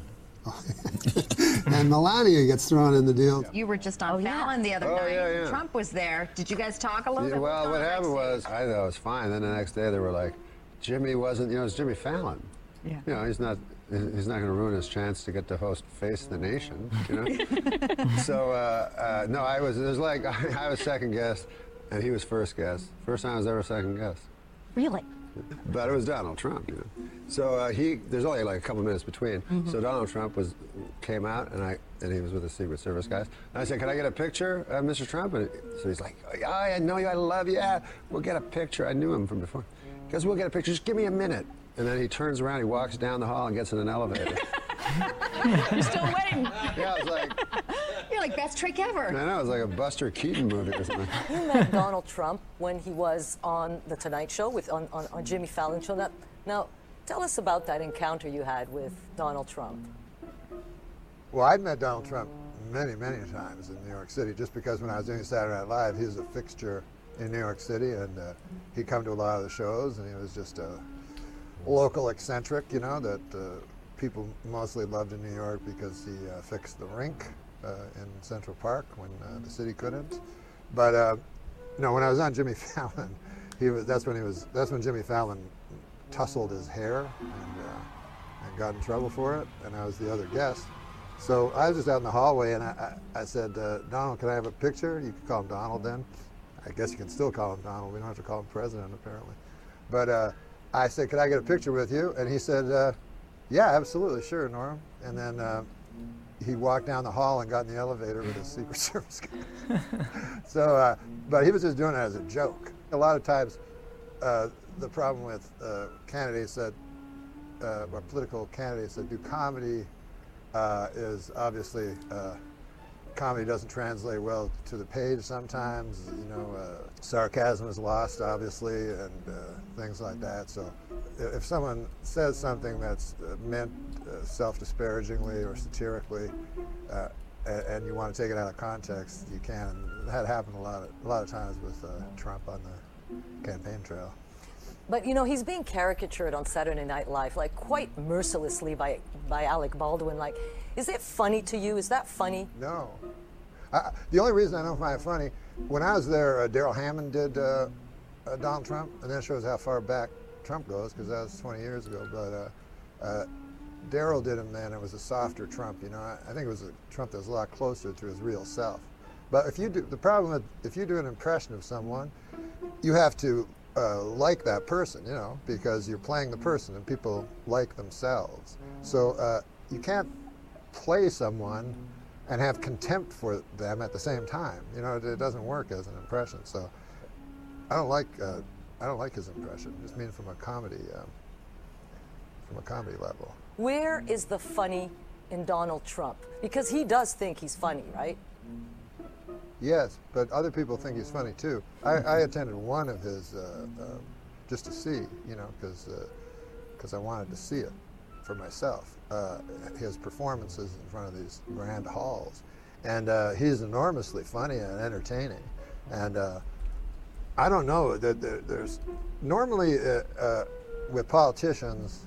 Um, you know, it takes, you need to be hu- humble, you know, to be really funny. And I think that's why Ronald Reagan was the funniest president that I ever saw because he always had this humility to him. I was kind of lost with President Obama because people told me he was funny, but to me he was too uh, self-aware. And of course, Hillary couldn't have been more strident, you know. And uh, I think people don't vote on on issues as much as they just vote on who they'd uh, like this that old saw about who you'd rather have a beer with, you know. And nobody wanted to have a beer with Hillary Clinton, you know. You say that he has to be, that one person has to be humble to be funny, but I don't think Donald Trump is very humble, is he? Donald Trump is more funny in the way that uh, a, a WWE wrestler is, you know. So he is a different kind of funny, which is a, uh, I think that he was always just playing to be president or whatever that hall he was playing in was, you know. I've seen this happen with comedians too, that you start thinking you're good because the people that come to see you all like you, you know.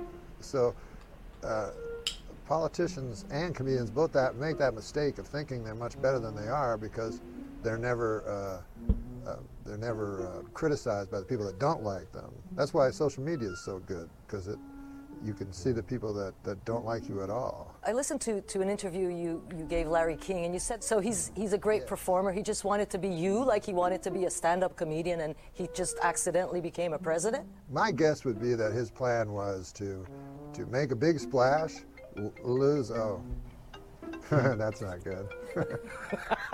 what should we do now, Joyce? Uh, just don't answer, okay? If you if it's possible. no. I won't answer. Yeah. So sh- sh- should I start answering that question again? It's not the first time that's happened Yeah, I to think Norm. uh, him becoming president surprised him. I think, uh, you know, it's it's funny that uh, people don't remember, but back in the debates, uh, there was a big, big um, uh, issue with Donald Trump saying if he lost, it meant the election. Are you kidding me? I know. I doubt I did. Oh, one second.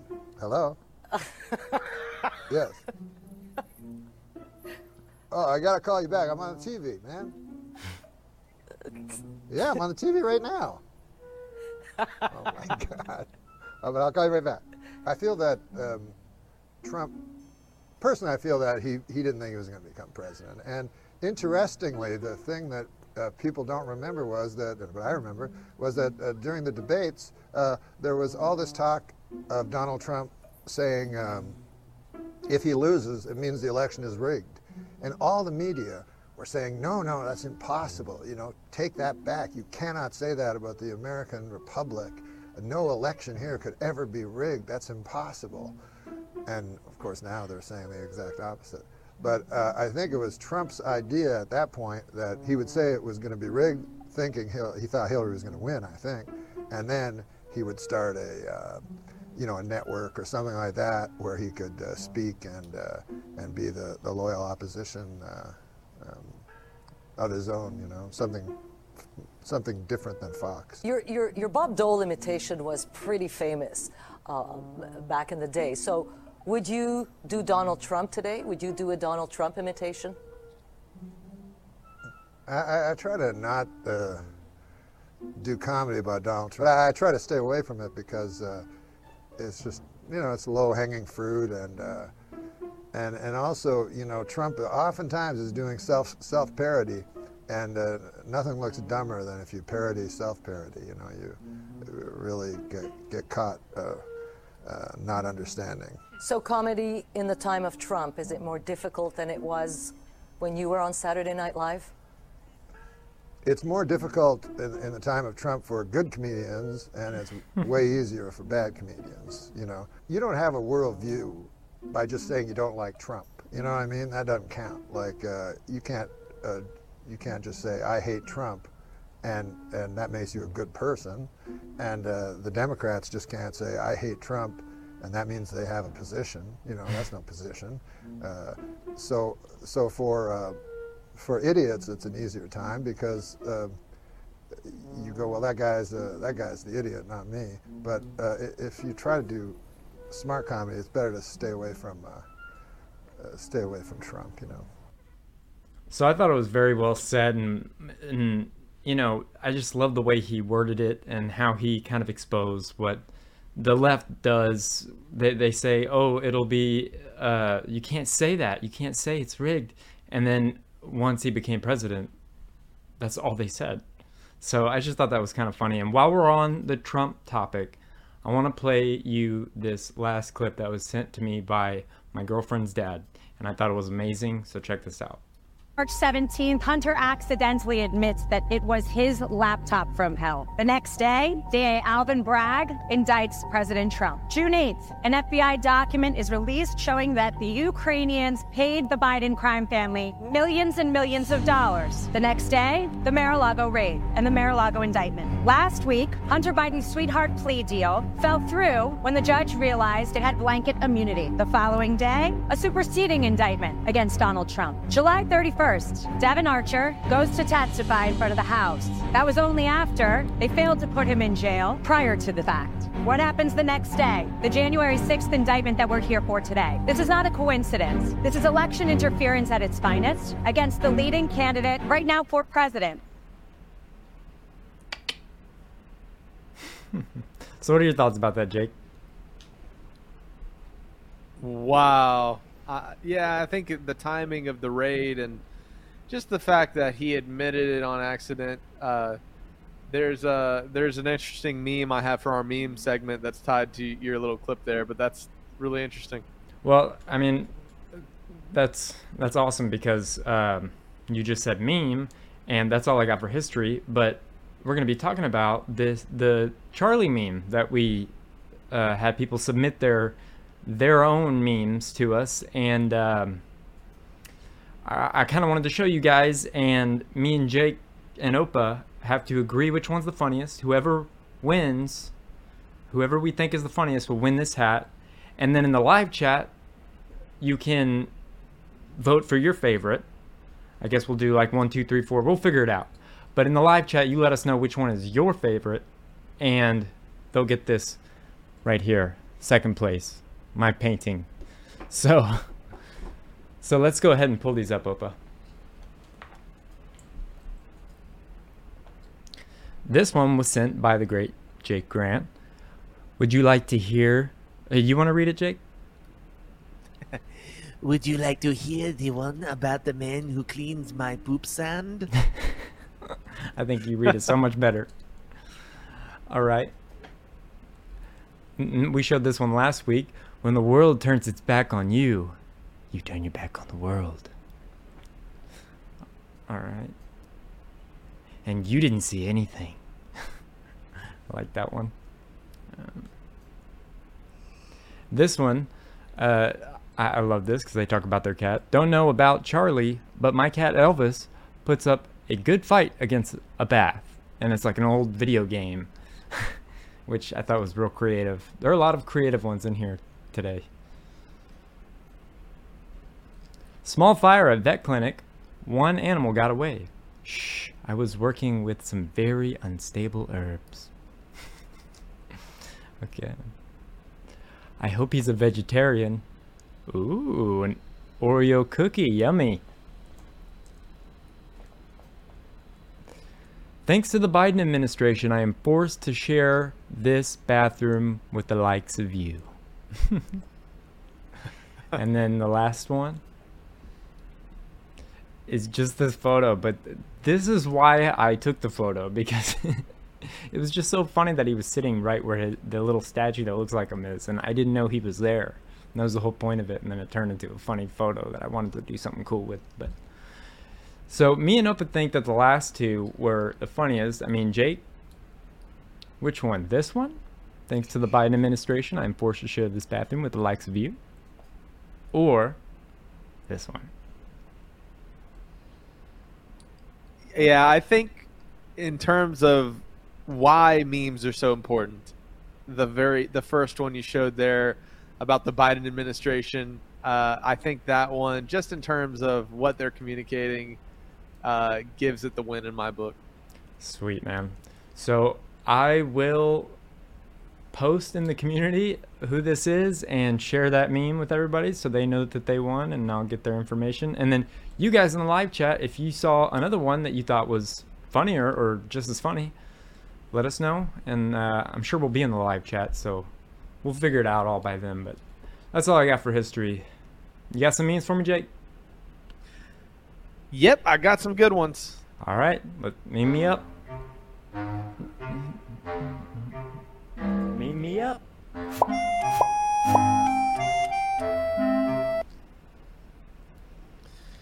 All right, here's a picture from space, and here's a image from Google Earth. Isn't it interesting how curved the Earth is, almost as if they have a fisheye lens going?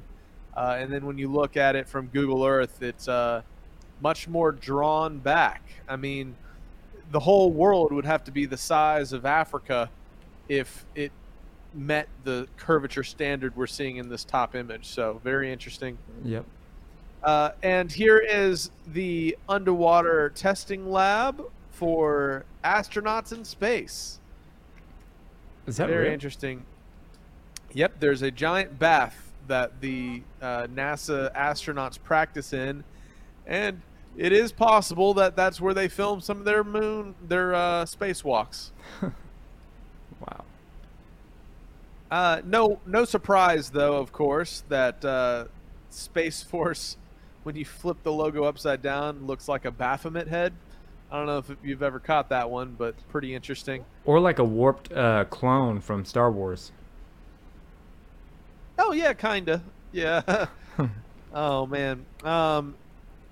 So, question: Where did Noah keep the bees on the ark?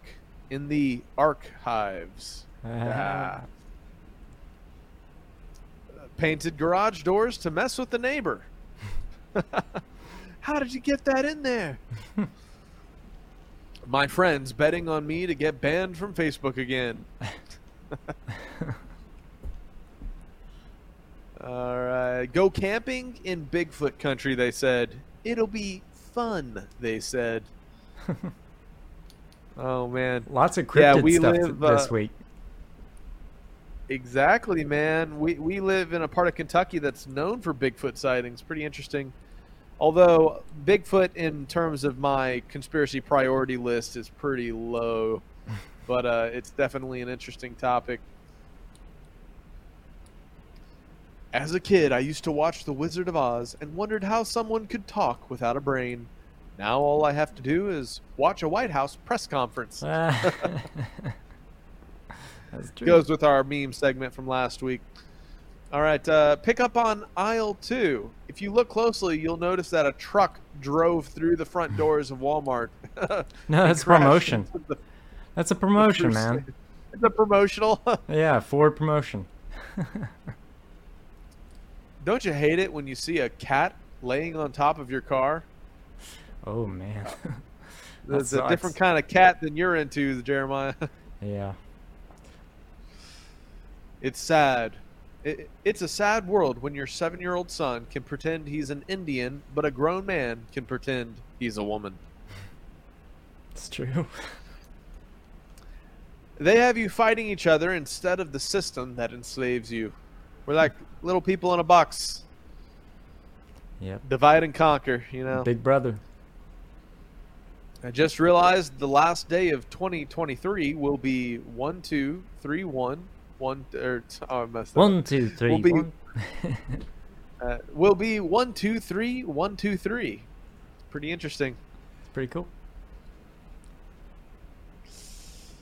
Here's a NASA.gov official pic- picture, and there's the uh, the sun over there, and it's of the Mars rover, right? Well, if you look at the shadows that are being cast, the Why angles going down? don't add up.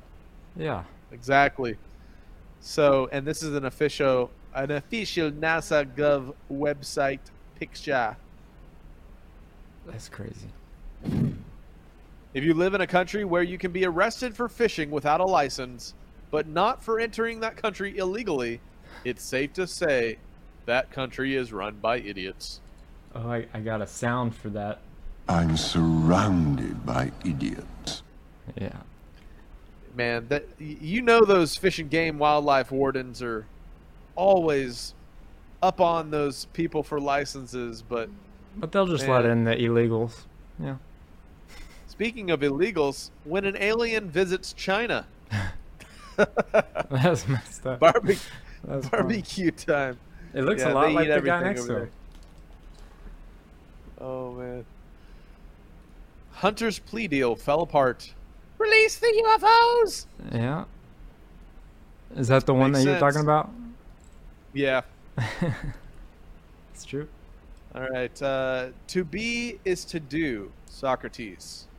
To do is to be, Kant. Doobie dooby doo, Scooby Doo. I prefer the last one. Yeah, do, doobie dooby doo is almost eloquent. All right. Uh, A- Aquanauts, the Freemason swim team. That's funny. This kind of reminds me of what you said last week. They are astronauts. hmm Wait, wait, no. What was it you said, Jeremiah? I think uh, it was. How did you say it?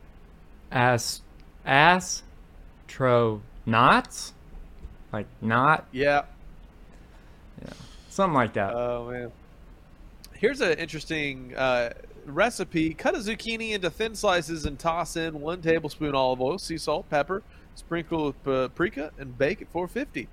And uh, I just included this because it made me hungry. zucchini chips, sweet. Opa sent over these. Uh, it's a goat, my lord, in a flatbed Ford, slowing down to take a look at me.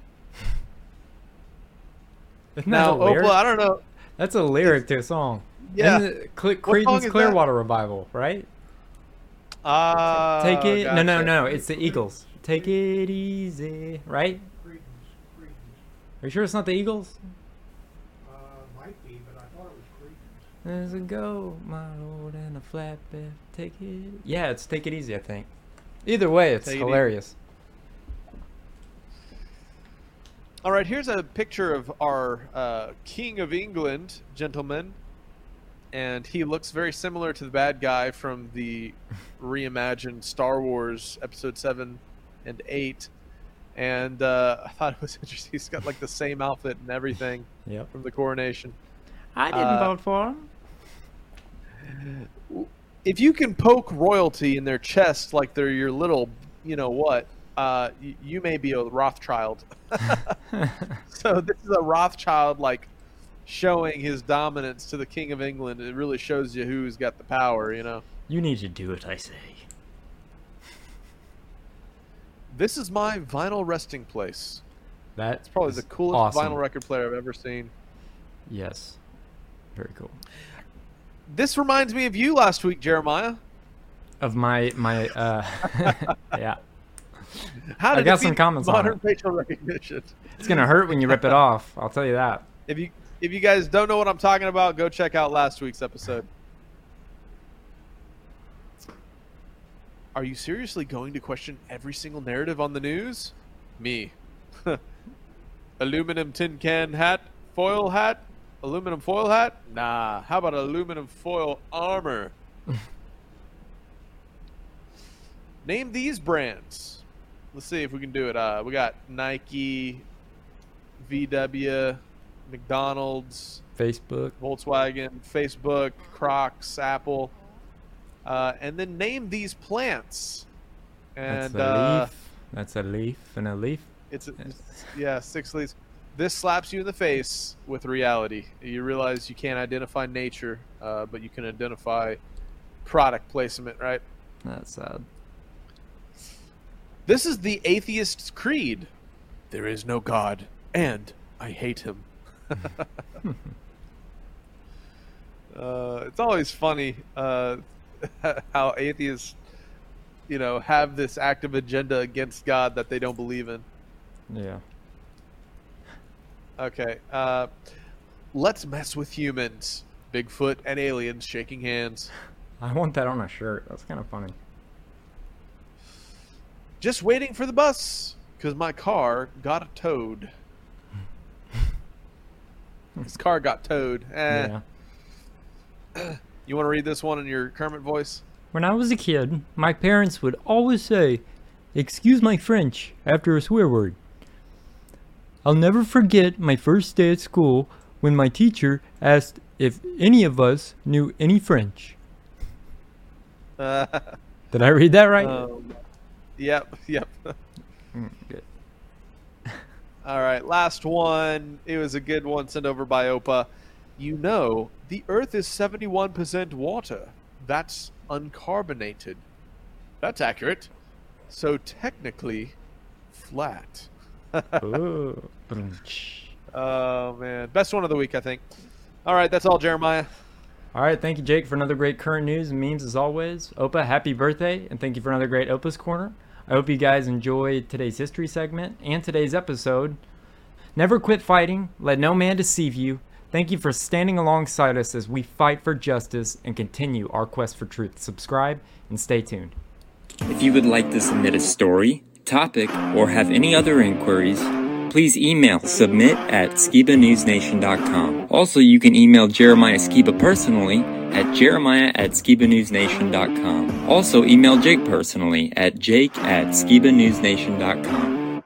If you want to write us a letter, send us something, help support us, or just say hi, please send your letter to Jeremiah Skiba, P.O. Box 560-271, The Colony, Texas 75056.